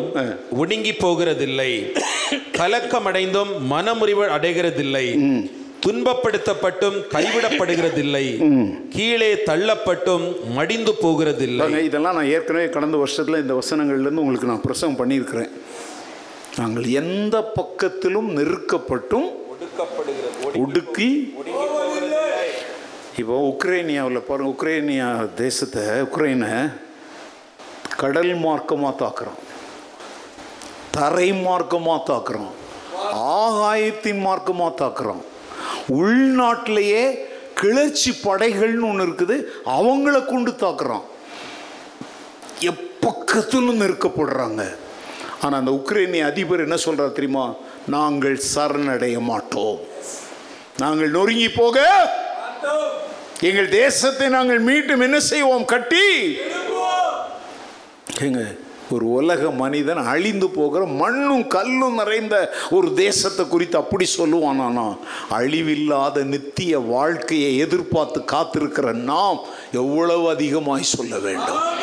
எப்பக்கத்திலும் நெருக்கப்பட்டாலும் நாங்கள் என்ன செய்வதில்லை? ஒடுங்கி சங்கீதம் இருபது ஏழு எட்டு சொல்லுது. Psalm twenty verse seven and eight சிலர் ரதங்களை குறித்தும் சிலர் குதிரைகளை குறித்தும் நாங்களோ எங்கள் தேவனாகிய கர்த்தரின் நாமத்தை குறித்தே அவர்கள் முறிந்து விழுந்தார்கள் நாங்கள் எழுந்து. ஏங்க நமக்கு மேன்மை பாராட்ட ரதமும் இல்லை குதிரையும் இல்லை. அதுக்காக ஒண்ணுமே இல்லாம இல்லை. நாங்கள் எங்கள் தேவனாகிய கர்த்தரின் மரணத்தை ஜெயமாக விழுங்கி மரணமே உன் கூர் எங்கே பாதாளமே உன் ஜெயம் எங்கே என்று உயிரோடு எழுந்த கத்தருடைய நாமத்தை குறித்து நாம் மேன்மை பாராட்டுகிறோம். நம்முடைய மேன்மை பாராட்டுதல் யார் மேல இருக்குது? அப்போ அங்கே என்ன சொல்கிறாரு நாங்கள் எழுந்து யோபு எழுந்து நிமிர்ந்து நின்றானா? அப்போ கத்தருடைய நாமத்தை குறித்து மேன்மை பாராட்டுற நீங்களும் நானும் எழுந்து நிமிர்ந்து நிற்க முடியுமா? முடியாதா? முடியும். முடியணும். எழுந்து நிமிர்ந்து நிற்கணும். அல்லேலூயா வெறும் ஈஸ்டர் அன்னைக்கு மாத்திரம்தாங்க இந்த பாட்டை பாடுற ஒரு பா பாரம்பரியம் வந்துச்சு. உயிரோடு எழுந்தவரே. பால் தங்க என்ன இதை ஈஸ்டருக்காக எழுதினாரா? ஏன் வேற ஞாயிற்றுக்கிழமெல்லாம் இதை பாடவே மாட்டிங்களா? இந்த பாட்டு ஈஸ்டர் அன்னைக்கு மாத்திரம்தான் உங்களுக்கு ஞாபகம் வருமா? அவர் இப்போ நான் பேசிக்கிட்டு இருக்கும்போதும் உயிரோடு எழுந்தவர் தான். ஹலோ லூயா அவருடைய நாமத்தை குறித்து மேன்மை பாராட்டுங்க. தாவிது கோலியாத்திர சொல்கிறான் நீ பட்டயத்தோடும் ஈட்டியோடும் வர்றனா கர்த்தருடைய எழுந்து நிமிர்ந்து நின்றானா? அவன் விழுந்தானா? யாரு? எழுந்து நிமிர்ந்து நிற்போம். பிரைஸ்லோ என்ன வந்தாலும் வரட்டும். கர்நாடகாவில் சட்டம் வருதோ வரலையோ நிறைய பேருக்குள்ள சொல்கிறோம் அதெல்லாம் வராது. அவங்க ரவணம் மேகதாதுல போயிடுச்சு. இதில் ஏங்க அது எப்படினாலும் வரும். தேவன் அனுமதித்தா வரும். நம்ம ரெடியாக இருக்கணும் அவ்வளோதான் வரல காங்கிரஸ் கட்சி நம்மளை காப்பாற்று ஏன்னா காங்கிரஸ் என்ன கல்வாரி சிலுவையில் நமக்காக மறிச்சவங்களா? அவங்களும் நாசியில் சுவாசம் விடுற மனுஷன்தான். பச்சையாகவே பேசுகிறேன் யார் கேட்டால் கூட கேட்கட்டும். கட்சிகளை நம்பாதீங்க கர்த்தரை நம்புங்க. உபத்திரவங்களை தேவன் அனுமதிக்க சித்தமானால் அனுமதிப்பார். அப்படி அனுமதித்தால் அதை தாண்டி செல்லும் பலனையும் தருவார். அல்லேலூயா. அந்தந்த நேரத்தில் அதற்குரிய திட்டம் ஞானத்தை தருவார். அப்படியெல்லாம் தெருவில் அனாதையெல்லாம் நம்மளை விட்டுற மாட்டார். அல்லேலூயா. சும்மா பயந்து சாவாதீங்க. ஏன் கம்யூனிஸ்ட் நாடுகளில் இஸ்லாமிய நாடுகள்லாம் பூமிக்கு அடியில் அந்தரங்கமா காடுகள் மலைகள் பூந்துகள் குகைகள்லாம் ஆராதிக்கலை? ஆராதிக்கல அவங்கெல்லாம் கர்த்தரை தானே பின்பற்றுறாங்க? அதை மாதிரி ஆராதிக்க நேரிட்டாலும் யோபுவை போல எழுந்து நிற்பது தான் கிறிஸ்தவ விசுவாசம். அல்லேலூயா. ஏசாய அறுபது ஒன்று சொல்லுது எழும்பி பிரகாசி உன் ஒளி. எழும்பி பிரகாசிக்கிற காலம் இது. சரி ரொம்ப வேகமாக சுருக்கமாக நான் இப்போ சொல்ல போகிற காரியங்களை கவனி எழுந்து யோபு என்ன செய்தான்? யோபு எழுந்திருந்தான் தொழுது கொண்டான் பணிந்து கொண்டான்லாம் சொன்னேன் இல்லையா? இப்போ ரொம்ப வேகமாக சில குறிப்புகளை சொல்கிறேன் கவனிச்சுக்கோங்க. நம்பர் ஒன் தன் துயரத்தை வெளிப்படுத்தினான். கொஞ்சம் உங்களுக்கு வித்தியாசமான குறிப்பாக தெரியும். தன் துயரத்தை எப்படி வெளிப்படுத்தினோம் சாம்பலில் உட்காந்து அதை மேலே அள்ளி போட்டுக்கிட்டு ஒரு ஓட்டை எடுத்து சுரண்டிக்கிட்டு அவனுக்கு வேறு புகலிடம் இப்போ இல்லைங்க. எல்லாம் போயிடுச்சு. தன்னன் தனியாக மொட்டை மரமாக அங்கே நிற்கிறான் இப்போ அவனுக்கு இருக்கிற ஒரே அடைக்கலம் கத்தர் தான். அங்கே உட்காந்துக்கிட்டு ஆனால் கத்தர் என்ன செய்யலை? தூஷிக்கலை. நம்முடைய உணர்வுகள் வெளிப்படுத்தப்படுவது தவறல்ல. ஆனால் அது நம்முடைய பக்தியே என்ன செய்யக்கூடாது? பாதிக்கக்கூடாது. இப்போ வேதனை வருதுங்க. அழுக வருதா வரலையா? என்ன செய்யணும்? ஆனால் யார் முன்னாடி அழக்கூடாது? எல்லாரும் என்னப்பாங்க என் கஷ்டத்தை பார்க்க மாட்றாங்க சொந்தக்காரன் வர மாட்றான் அவங்க ஓட்டாங்க எங்க யார் ஓடினான் இப்போ தானே சொன்னேன் நீதிமானுக்கு அநேக துன்பங்கள் வரும் எல்லாரும் ஓடிடுவான் கர்த்தர் மாத்திரம்தான் நிற்பாருன்னு சொன்னேன் தானே? ஹலோ? ஏன் சும்மா அவங்கள இவங்களெல்லாம் நொந்துக்கிற? நீ வியாதி போட்டவுடனே மாமியார் வரல மாமனார் வரல மச்சான் வரல. ஏன்? பாஸ்டரே வரல. என்ன சொல்ற அம்மா ஊரெல்லாம் பாஸ்டர் பேரை நாரடிக்கிற. கத்தர் வந்தார்ல? வந்தாரா வரலையா? அதனால தான் நீ இப்போ உயிரோட வந்து உட்கார்ந்துருக்கிற. ஏன் சும்மா பாஸ்டர் மேலேயும் அசிஸ்டன்ட் பாஸ்டர் மேலேயும் வீடு சந்திக்கிறவங்க மேலேயும் சொந்தக்காரங்க மேலேயும் அவங்க மேலேயும் பக்கத்து வீட்டுக்காரங்க மேலேயும் பாஞ்சிக்கிட்டே இருக்கிற. உன் துயரத்தை வெளிப்படுத்து ஆனால் அது பக்தியை பாதிக்கக்கூடாது. எத்தனையோ சாவில் ஆளக்கூடாதுன்னு நான் தான் சொல்கிறேன் இல்லையா? நீங்கள் அடக்காராதுன்னா அந்த வீட்டிலலாம் பார்த்தீங்கன்னா நான் வரும் வரைக்கும் ஒப்பாரி வைப்பாங்க. நான் வந்தோடனே எல்லாம் கப் சிப்னு அடங்கிடுவாங்க. ஆனால் சில வீட்டில் திமிர் பிடிச்சவங்க நான் வந்த உடனே தான் ரொம்ப ஓவராக காட்டுவாங்க. நான் என்ன பண்ணுவேன் தெரியுமா? அந்த ஒன்று அது மாதிரி ஆட்கிட்ட சொல்லிட்டு அவங்களாம் ஒழுங்குபடுத்துங்க நான் அங்கே நிற்கிறேன் தூரம் போயிடுவேன். ஏன் தெரியுமா?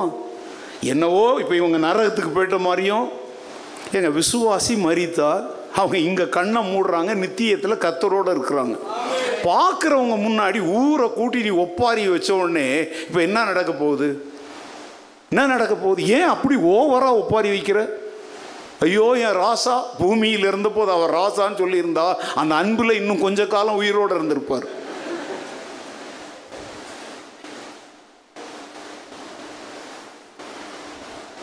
ஏன்றி ஓ இப்படியா? அவன் இருக்கும்போது ஏய் வாடா போடா. மரியாதையும் கிடையாது மொனாங்கட்டியும் கிடையாது.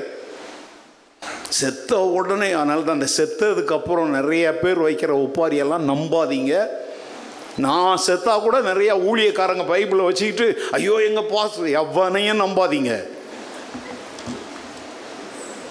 நான் இப்போ சொல்ல நான் பச்சையாக சொல்கிறேங்க ஏன்னா இப்போ நான் உயிரோட இருக்கும்போதே என் உயிரை பிடுங்குறவங்க அவன்தான். என் நிம்மதியை கெடுக்கிறவன் அவன்தான். நான் படுத்தா கண்ணுல தூக்கம் வர விடாம ரத்த கண்ணீர் வடிக்க வைக்கிற ஊழியக்காரன் தான். நாளைக்கு நான் செத்தா என் பணத்து பக்கத்துல இருந்து இவர் தான் என்னை உருவாக்குனாரு. இவர் தான் எனக்கு அப்பாவா இருந்தாரு தாத்தாவா இருந்தாருன்னு உங்க எல்லாரும் ஏமாத்துவானுங்க.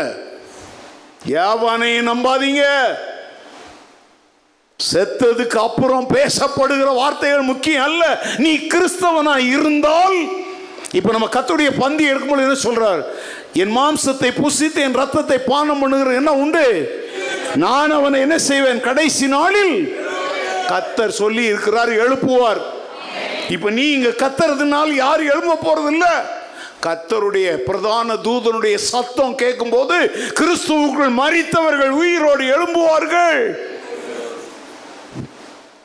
சாவுலெல்லாம் போய் உங்களுடைய அவிசுவாசத்தை காட்டி அப்பா சில வீட்டிலலாம் அந்த பாடியை எடுக்க விடாமல் நாக்கிரமம் பண்ணுறாங்க சரி இன்னொரு ஆறு அவர் விடுறோம். நீ எழுப்பிடுவியா? இனிமேல் எங்கேயா சாவில்? விடமாட்டோம். எங்கள் அப்பாவை எங்கள் அம்மா விடமாட்டோம். விட்டுருங்க. நீங்கள் சொல்லுங்கள் ஆறு அவர் தரோம். அவங்கள எழுப்புங்கன்னு சொல்லிட்டு உட்காந்துங்க அந்த ஏன்னா முள்ளு முள்ளால் தான் எடுக்கணும். என்ன மாதிரி அடாவடி பாஸ்டராக இருக்கணும். நான் சொல்லுவேன். ஓகே எவ்வளோ நேரம் ஆகணும் உங்களுக்கு? எங்கள் அம்மாவை நாங்கள் பார்க்கணும். எங்கள் அப்பாவை நாங்கள் பார்க்கணும் நீ பாரு உயிரோட எழுப்பு. நான் உட்காந்துக்கிறேன்னு ஒரு சேர் போட்டு ஒரு சோடா வாங்கி குடிச்சிட்டு உட்காந்துடணும் அவங்களே எடுக்கலாமா பாஸ்டர் நேரம் ஆச்சு பாஸ்டர்னுவாங்க நான் போன்னு சொல்கிறேங்க அவிசுவாசிகளை விட கேவலமாக நடக்காதீங்க. உங்கள் துயரத்தை வெளிப்படுது எங்கள் கண்ணீர் வராமல் இருக்குமா? வரும். அழுக வராமல் இருக்குமா? அது எல்லாருக்கும். வரும் நானே எத்தனையோ பேருடைய அடக்க ஆராதனையில் குரல் கம்மி அப்படி பேசுகிறேன் என்ன அறியாமல் கண்ணீர் வந்துடுது அது வந்து அவங்கள நேசித்ததுனால இல்லைங்க. நீங்கள் படுற துயரங்கள் அதெல்லாம் பார்க்கும் பொழுது இயேசு துயரப்பட்டது போல நானும் துயரப்படுறேன் அவ்வளோதான் நம்முடைய ஃபீலிங்ஸை வெளிப்படுத்தலாம். ஆனால் அது பக்தியை என்ன பண்ணிடக்கூடாது? பஞ்சர் பண்ண இடம் கொடுக்கக்கூடாது.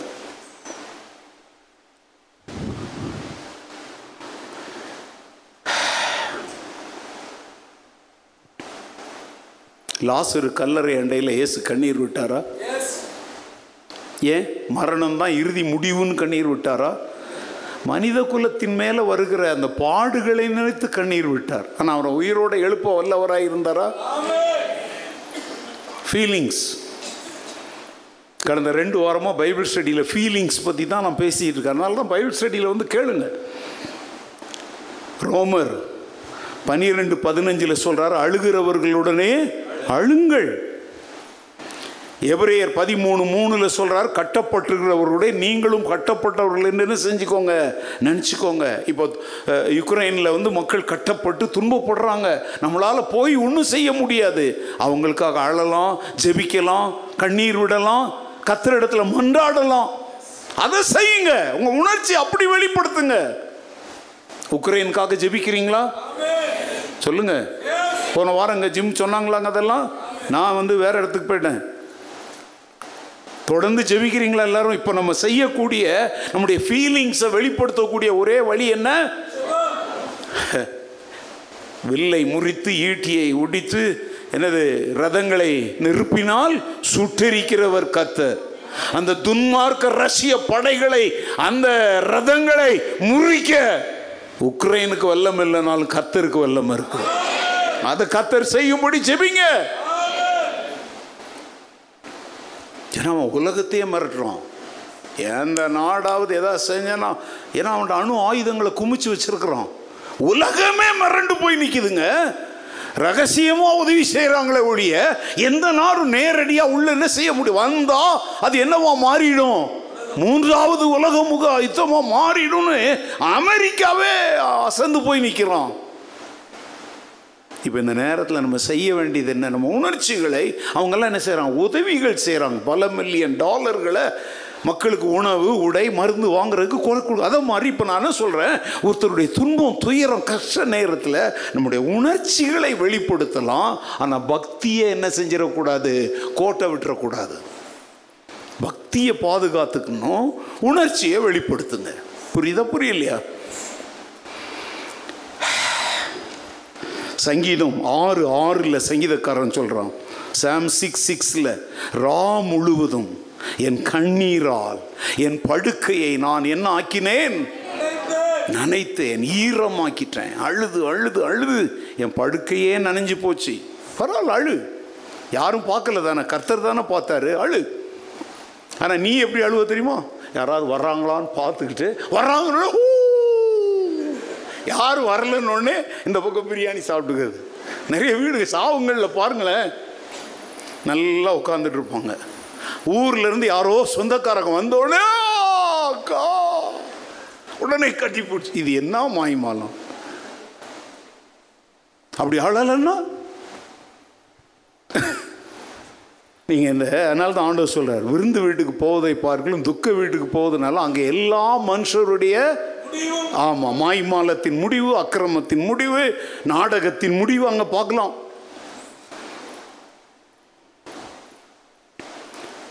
மூணு நாளில் இவங்க சாப்பிட்டுக்கிட்டு கொஞ்சம் நல்லா இருப்பாங்க. அதுக்கப்புறம் ஒரு ஃபேமிலி வருவாங்க வந்த உடனே புட்டிட்டாக்கா ஐயோ போயிட்டாரா? மாமா போயிட்டாரா? மாமா உயிரோட இருந்த போது மாமாவை நினைக்கல.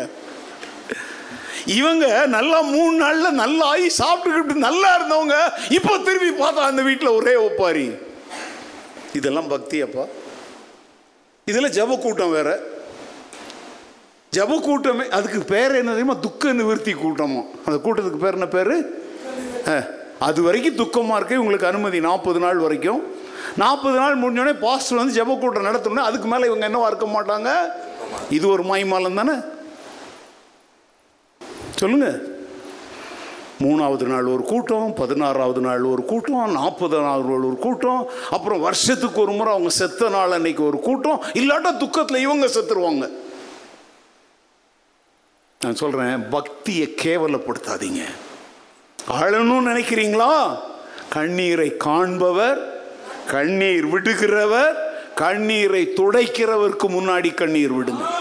கண்ணீரை துடைக்கவோ நமக்காக கண்ணீர் விடவோ நமக்காக இரக்கம் காட்டவோ சக்தியற்ற மனிதன் முன்னாலே என்ன வடிக்காதீங்க?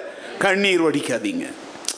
அவங்கெல்லாம் என்ன சொல்லுவாங்க? அழுவாத அழுவாத. என்ன கத்திரிக்காய் அழுகுற மாதிரி தக்காளி அழுகுற மாதிரி. அவ்வளோதான் சொல்கிறோம் அவன் என்ன சொல்கிறோம் மரம் வச்சவன் யார் மரம் வச்சா? நீ மனுஷன். உன்னை பார்த்து சொல்கிற மரம் வச்சவன் என்ன ஊற்றுவான் அப்படின்னா உன்னை பார்த்து என்ன சொல்கிறாங்க நீ மனுஷனே இல்லை நீ மரம்ன்றாங்க.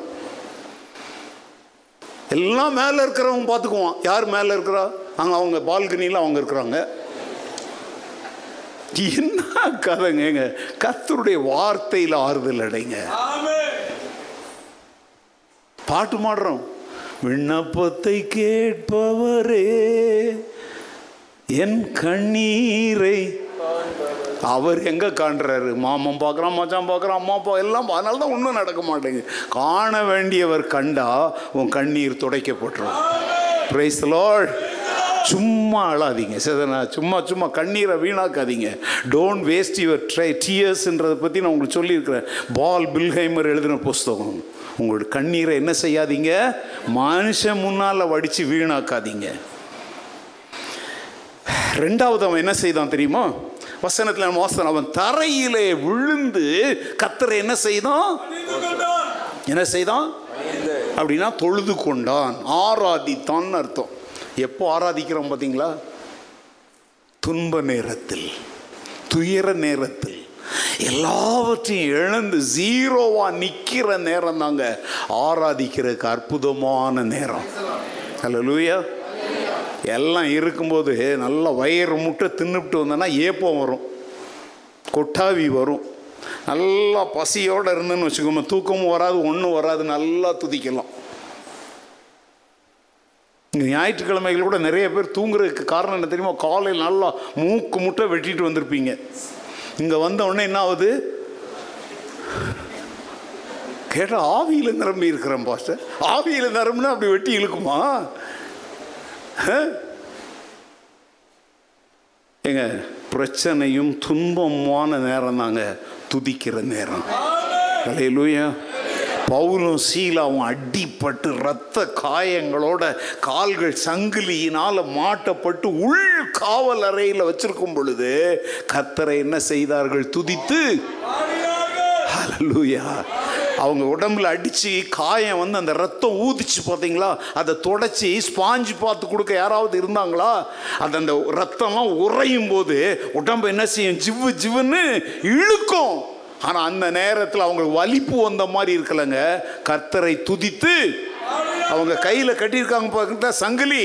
இப்போ நம்மலாம் டாமரி நடிச்சுக்கிறோமே. அவங்க ரெண்டு பேரும் கையை தட்டும்போது இசை எழும்புது அந்த சங்கிலிகள்லேருந்து ஹலலூயா ஹalleluya உன்னை கட்டி வைத்திருக்கிற சங்கிலிகளை ஒலிகளாய் மாற்றி கர்த்தரை துதிக்க பழகு. அதுவும் எப்போ துதிச்சாங்க? நடு ராத்திரியிலே அப்படின்னா வாழ்க்கையினுடைய கொடிய இருண்ட நேரங்களிலே. எல்லா விதத்திலும் நீ கட்டப்பட்டு கிடக்கிற நேரத்தில் கர்த்தரை துதி சங்கிலிகள் கலன்று போகும். கட்டுகள் அவளும் இன்னைக்கெல்லாம் சு- ஆராதனைங்கிற பேரில் துதிங்கிற பேரில் ஐயோ இப்போ நான் சொல்ல நேரில் விட்டுறேன். வேணா நீங்கள் ஃபஸ்ட் சர்வீஸ் இதை கேட்டுக்கோங்க. அதில் ரொம்ப விளக்கமாக சொல்லியிருக்கிறேன். இன்னைக்கெல்லாம் வந்து ஆராதனை வீரர்கள் ஒர்ஷிப் என்னது? லீடர்ஸுங்கிற பேரில் அப்படி ஜிகுனா சட்டைங்களை போட்டுக்கிட்டு பாட்டு பாடுறவங்களாம் பாருங்கள் உள்ள ஒரு பனியன் போட்டுக்கிறோம் வெளியே ஒரு சட்டை போட்டுக்கிறோம் இப்போ நானும் சட்டை என்ன செஞ்சுருக்கேன்? பட்டனை ஆனால் அவன் இப்போ நீங்கள் பெரும்பாலான சீடி பாருங்கள் ஒரு பொறுக்கி போய கூட சட்டையை பட்டன் மாட்ட மாட்டுறான் இவன் கர்த்தருக்கு பாட்டு பாடுறானா? யாருக்கு? கர்த்தருக்கு பாட்டு பாடுறவன் கனமும் கௌரவமாக பாடணும். சினிமாவில் தான் விஜய் அவன் இவன் எவன் எவன் எவனாக இருந்தால் எனக்கு அவன் தான் சட்டையை ஏன்னா அப்போ தான் எல்லோரும் பார்ப்பாங்க. இங்கே என்ன பார்க்குறதுக்குன்னு ஆராதிக்கலை. அவரை மக்கள் பார்க்கும்படி நம்ம ஆராதி ஹalleluya. நம்ம சர்ச்சில் கூட அப்பப்போ தலை தூக்குது பசங்களுக்கு. அப்பப்போ வெட்டிக்கிட்டே இருப்பேன் நான். ம். தலைமுடி இப்படி போகும். தொழுது கொள்ளுப்பா அதுவும் அவன் எப்படி தொழுது கொண்டான்? இப்போ எப்படி சொல்லுங்க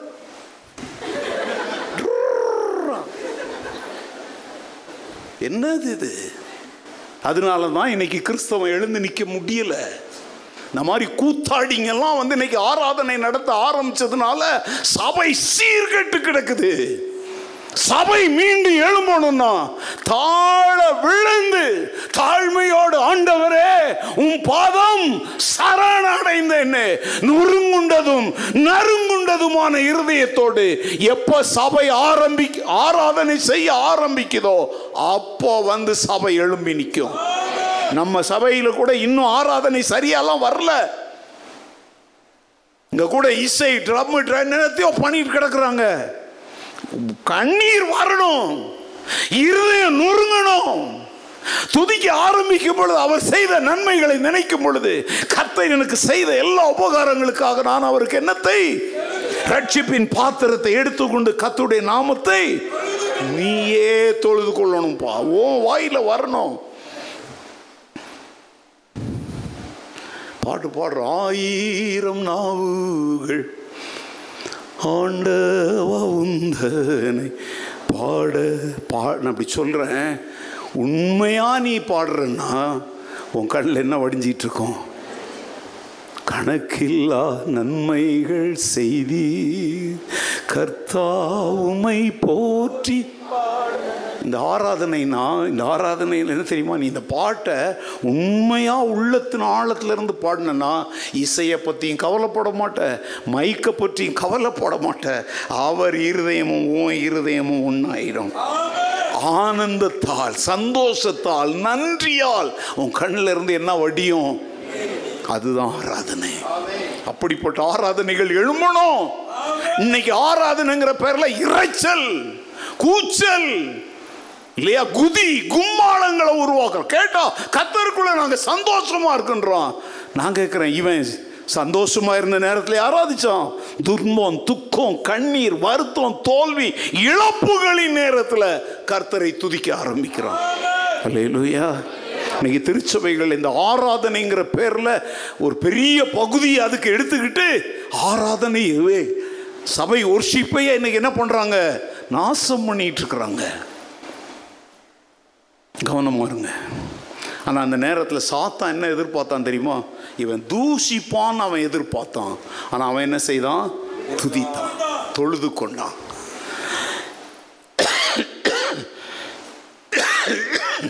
ஏன் தொழுது கொண்டான் தெரியுமாங்க? அவனுக்கு ஒன்று தெரியும்.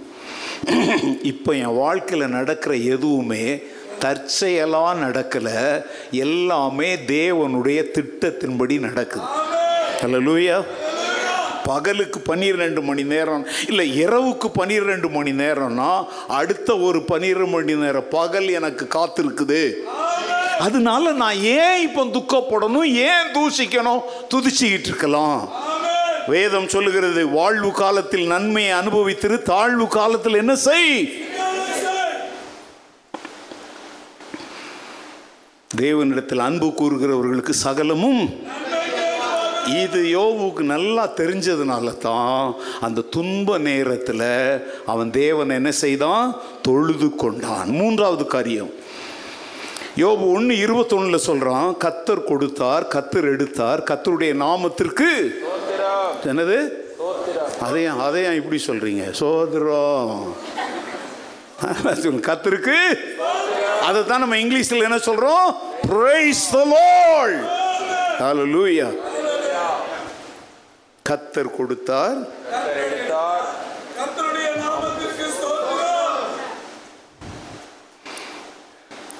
ஒன்று தெசலோனிக்கேயர் அஞ்சு பதினெட்டு சொல்லுது எல்லாவற்றிலேயும் கத்தருக்கு ஸ்தோத்திரம் செய்யுங்கள். அப்படி செய்வதே கிறிஸ்து இயேசுவுக்குள் உங்களை குறித்து தேவனுடைய துன்பம் வந்தா ஸ்தோத்திரம் பண்ணு இன்பம் வந்தாலும் ஸ்தோத்திரம் பண்ணு. லாபம் வந்தாலும் ஸ்தோத்திரம் சொல்லு நஷ்டம் வந்தாலும் ஸ்தோத்திரம் சொல்லு. எல்லாவற்றிலும் ஸ்தோத்திரம் சொல்லு.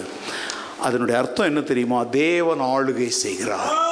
என் வாழ்க்கையில் இதை இங்கே எடுத்து வைக்கிறதுக்கும் அவருக்கு உரிமை இருக்குது அங்கே இருக்கிறதுக்கு இங்கே வைக்க உரிமை இருக்குது இதை இங்கே மாற்ற உரிமை இருக்குது நில்லுன்னு சொல்ல உரிமை இருக்குது பகலில் மேக ஸ்தம்பத்தில் உட்காரு இரவில் அக்னி ஸ்தம்பத்தில் படுத்து தூங்கு எதை சொல்கிறதுக்கும் அவருக்கு உரிமை இருக்குது ஆமாம் நெல்லு. நான் நிற்பேன் போ நான் போவேன். அவர் எஜமான் நான் வேலைக்காரன். அவர் அப்பா நான் பிள்ளை.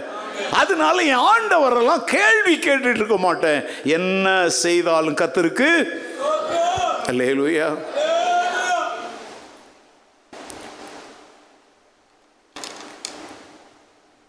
நாலாவது காரியம். யோபு ஒன்று இருபத்தி ரெண்டு சொல்லுது இவைகள் எல்லாவற்றிலேயும் யோபு தன் நாவினாலே என்ன செய்யவில்லை? ஏங்க பாவம் கையினால காலில் மாத்திரல. எதில்? அப்படின்னா பேச்சில் கூட என்ன செய்ய முடியும்? பாவம் செய்ய முடியும். தன் நாவை அடக்கினான். தன் வார்த்தைகளை கவனமாய் பேசினான். நிதானமாய் இருந்தான். அதுதான் பாயிண்ட்டுங்க. இப்போ பதற்றம் வரும்போது நம்ம நிதானத்தை இழக்கிறோம் இல்லையா? சில சமயத்தில் யாரோ நம்மளை இது பண்ணுறாங்க பதறோம் உடனே வாயிலிருந்து என்ன வந்துடுது ஆ, என்ன வார்த்தை? என்ன வேணாலும் வருது. அதான் அடிக்கடி சொல்லும் ஆலயத்தில் அந்நிய பாஷை வெளியில் அநியாய பாஷை. கேட்டால் அடக்கி அடக்கி பார்த்தேன் பாஷை. என்னால் அடக்க முடியல. தன் ஆவியை அடக்காத மனுஷன் பாழான மதிலிடிந்த பட்டணம் போல் இருக்கிறான். ஆவியானவர் நம்மளை இருக்கிறதே எதுக்கு தெரியுமோ? பாட்டு பாடுறோம். கட்டுப்பாட்டின் ஆவியானவர் என்னை இப்படி கொச்சையான பாடல்கள் வந்ததுனால தான் அதுக்கு மரியாதை இல்லை முதல்ல. இந்த பாட்டெல்லாம் பழைய காலத்தில் முறையில் எழுதினாலும் கொஞ்சம் மரியாதையாக பா க- என்ன கட்டுப்பாட்டின் ஆவியானவர் என்னை கண்ட்ரோல் பண்ணி இப்படி இங்கிலீஷ் தமிங்கிலீஷில் பாடுறதுனால அது உனக்கு மரியாதையாக தெரியல. நான் சொல்கிறேன் அவர் கட்டுப்பாட்டின் ஆவியானவர் தானே. என்ன உணர்ச்சிகள் பொங்கினாலும் அவர் எல்லாத்தையும் லகான் அவர் கையில் இருக்கும். ஹலோ லூயா அது எப்படி வாய் தவறி கெட்ட வார்த்தை வந்துருச்சு? சும்மா இதெல்லாம் பேசாத. என்னை அடக்க முடியலை பேசிட்டேன். அடக்க முடியலை அடிச்சிட்டேன். ஏங்க, சுயம் செத்தவன் எப்படிங்க அடிப்பான்?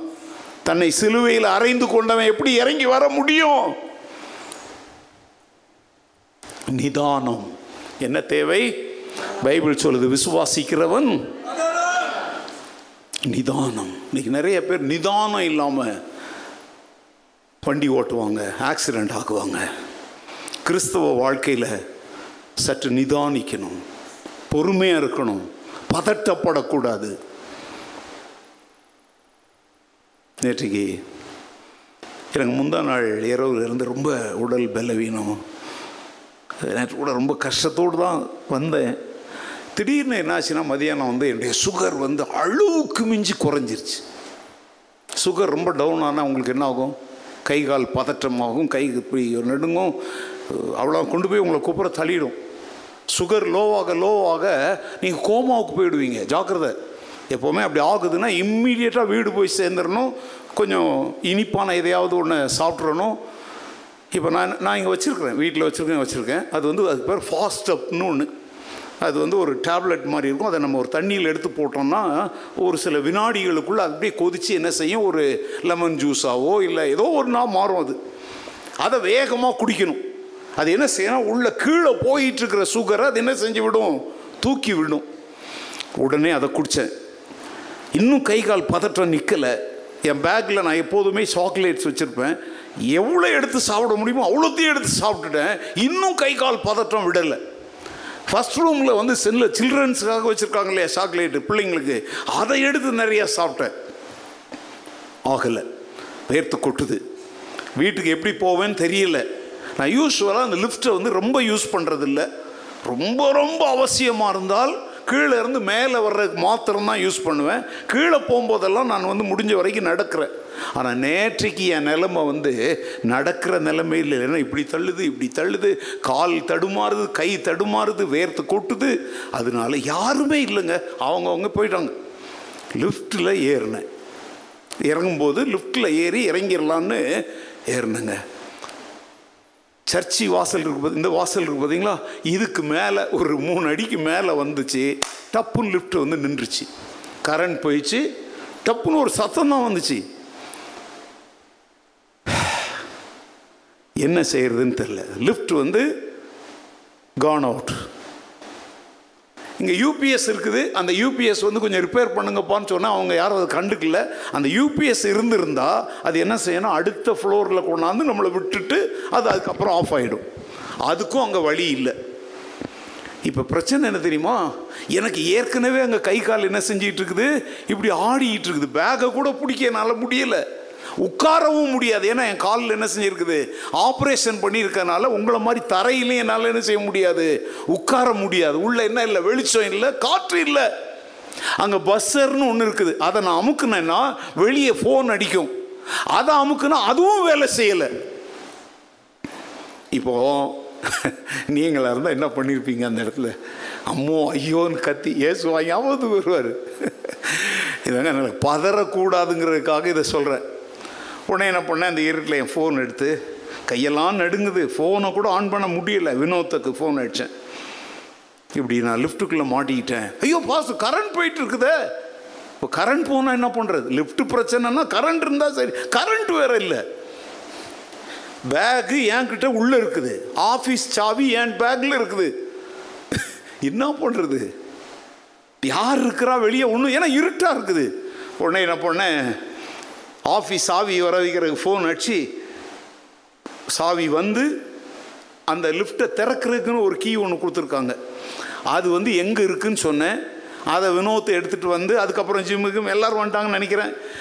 வந்து திறந்தா கிரவுண்ட் ஃப்ளோரில் கீ வேலை செய்யுது மேலே வேலை செய்யுது ஆனால் சர்ச்சி ஃப்ளோரில் வேலை செய்ய மாட்டேங்குது. பாருங்க ஒரே கீ தாங்க. எல்லா டோருக்கும் வேலை செய்யுது. அந்த டோருக்கு வேலை செய்யலை. இப்போ என்னை வெளியே கொண்டு வர்றதுக்கு அவங்களுக்கு என்ன செய்யன்னு தெரில கம்பெனிக்கு ஃபோன் அடிச்சா அவங்க அதை கேட்குறான் ராஜுக்கு ஃபோன் அடிச்சா அவன் இதை சொல்கிறான் இதை சொல்கிறான் சாயங்காலம் வரேன்றான் அது வரைக்கும் பாஸ்ட் உள்ளேருந்தா இன்றைக்கி இன்னைக்கு அடக்க ஆராதனை தான் நடந்திருக்கோம். நல்ல கவனிங்க. ஏன் நான் அந்த உதாரணத்தை சொல்கிறேன்னா ஐயோ பாவம் நம்ம பா எங்கள் என்னை பாவம்லாம் சொல்லிட்டுலாம் இருக்காதீங்க. எவ்வளோ காலத்துக்கு தான் சொல்லிட்டே இருப்பீங்க? உங்கள் இறக்கம் பச்சாதாபம்லாம் எனக்கு வேண்டாம். பதறக்கூடாதுங்கிறதுக்காக இதை சொல்கிறேன் ஓகே அதுக்கப்புறம் வந்து இப்படி கையை விட்டு என்னென்ன பண்ணி அப்படி பேசுறது கேட்டுச்சு. அப்புறம் நான் உள்ளேருந்து சொன்னேன் இவங்க என்ன பண்ணாங்க ஒன்றும் நடக்கலை. நான் என்ன பண்ணேன் சும்மா என்னத்தையாவது இழுத்து பார்க்கலான்னு மேலே ஒரு நாப் மாதிரி அதை அப்படி இழுத்தேன் கதவு திறந்துருச்சு. இப்போ பார்த்தா அங்கே இருக்க தர அப்புறம் சேரெல்லாம் தூக்கி கொண்டாந்து போட்டு அது மேலே நான் ஏறி நின்று இந்த பக்கம் இந்த பக்கம் என்னை பிடிச்சி அதுக்கப்புறம் நான் தரையில் கீழே இறங்கினேங்க. நான் எதுக்கு இதை உங்களுக்கு சொல்கிறேன் தெரியுமா? சிங்கத்தின் குகையில் தானியலை தள்ளின போதும் அவன் பதறலை. இப்போ ஞாயிற்று நான் வந்து என் உடல்நிலை அவ்வளோ மோசமாக இருந்த நேரத்தில் கூட நிச்சயமாக இன்னைக்கு நான் பிரசங்கம் பண்ண கத்தர் என்ன உயிரோட வைப்பார்னு எனக்கு தெரியும். நான் பதறலை. உங்களுக்கு நான் சொல்லித்தரேன். யோபு பதறவில்லை. வார்த்தைகள் வெளியே வந்தோடனே ஏன் அப்படியாச்சு இப்படியாச்சு ரிப்பேர் பண்ண சொன்னா அவனை கூப்பிடு இவனை கூப்பிடு. நான் ஒன்றும் சொல்லலை. ஜிம் அமை இதெல்லாம் என்னை வீட்டில் கொண்டு போய் விட்டாங்க. அவ்வளோதான் உங்கள் வாழ்க்கையில் சொல்கிறேங்க இது போன்ற இருளான பதட்டம் அடைகிற நேரங்கள் வந்தாலும் யோபு மாதிரி வாய் பதறி என்ன செய்யாதீங்க. இன்னைக்கெல்லாம் நிறைய ஊழியக்காரங்க ஊழியங்களை நாசம் பண்ணி வச்சிருக்கிறது என்னது? வாய் வாய் வாய். மா வா வாயை திறந்தா. பதறாதீங்க. கத்தர் பார்த்து கொள்வார் கடைசி காரியம். தன் விசுவாசத்தை அறிக்கை செய்தான். தன் விசுவாசத்தை நான் வசனங்களை சொல்கிறேன் நீங்கள் எழுதிட்டு அதை சொல்லுங்கள் அவர் என்னை கொன்று போட்டாலும் அவர் மேல் யோபு பதிமூணு பதினஞ்சில் சொல்கிறான் தேர்ட்டீன் ஃபிஃப்டீன் அவர் என்னை கொன்று போட்டாலும் அவர் மேலே எப்படி இருப்பேன்? இது என்னது? விசுவாசம் அதை என்ன செய்கிறான் அறிக்கை செய்கிறான் பத்தொன்பது இருபத்தஞ்சில் சொல்கிறான் என் மீட்பர் இவன் செத்துக்கிட்டு இருக்கிறான். ஆனா அவன் விசுவாசம் என்ன? என் கத்தர் ஏசு ஜீவிக்கிறார். இருபத்தி ரெண்டு இருபத்தி மூணு பத்துல சொல்றான் நான் போகும் வழியை அவர் எந்த நேரத்தில் எங்க வந்து என்னை காப்பாற்றணும்னு அவருக்கு தெரியும். இப்ப நீங்க போயிட்டு இருக்கிற வழி கத்தருக்கு தெரியுமா தெரியாதா? தெரியும் தானே? இப்ப பிரசங்கத்துல நான் கேட்கும்போது ஆமா சொல்ற மாதிரி உங்க வீட்லயும் சொல்லுங்க. நான் கடந்து போகிற என் பாதை கத்தருக்கு தெரியும். கொரோனாவில் வேலையை இழந்து கஷ்டப்பட்டு நஷ்டப்பட்டு கடனில் நான் கடந்து போயிட்டு இருக்கிற பாதை யாருக்கு தெரியும்? கர்த்தருக்கு தெரியும். காணா ஒரு கல்யாண வீட்டில் குறைவு இருக்குன்னு தெரிஞ்சும் ஏற்ற நேரத்தில் அற்புதம் செய்த மாதிரி நான் போகிற பாதையில் எந்த நேரத்தில் எந்த நாளில் எங்க அற்புதம் செய்யணும்னு ஆண்டவருக்கு தெரியும். விசுவாசத்தை அறிக்கை செய்யுங்க. அல்லேலூயா இருபத்தி மூணு பதினஞ்சுல சொல்றோம் எனக்கு குறித்திருக்கிறதை அவர் என்ன செய்வார்? அவர் உனக்கு குறித்திருக்கிறதை எவனும் தடுக்க முடியாது. அலலூயா நடக்க வேண்டியது நடக்க வேண்டிய நேரத்தில் நல்லபடியாக நடக்கும். நம்புறீங்களா இதை? எஸ் ஒரே ஒரு வசனம். நான் சொல்கிறேன் நூற்றி முப்பத்தி எட்டாவது சங்கீதம் எட்டாவது வசனம் சொல்லுது கத்தர் எனக்காக யாவையும் சொல்லுங்க எல்லாரும் கத்தர் எனக்காக யாவையும் செய்து முடிப்பார். இந்த வசனத்துக்கு விளக்கம் வேணுமா? வேண்டாம். எனக்காக உனக்காக நமக்காக யாவையும் செய்து முடிப்பார். அல்லேலூயா. இந்த மதியான வேளையில் நம்ம எல்லாரும் ஜெபிக்க போகிறோம் அஞ்சு காரியம் சொல்லியிருக்கிறேன். யோபு எழுந்திருந்தான். என்னத்துக்கு? நம்பர் ஒன் தன் துயரத்தை என்ன செய்தான்? வெளிப்படுத்தினான். ரெண்டு கத்தரை தொழுது கொண்டான். மூணு கத்தருக்கு ஸ்தோத்திரம் செலுத்தினான். நாலு எல்லாவற்றிலும் நிதானமுள்ளவனாயிருந்தான். ஐந்து தன் விசுவாசத்தை என்ன செய்தான்? நாட்களில் நாமும் ஆண்டவருக்காக எழுந்து நின்று குடும்பங்களாக சபையாக எழுந்து நிற்பதற்கு இந்த ஐந்து காரியங்களையும் செய்ய ஆண்டவரே எனக்கு நீர் என்ன தாரும்?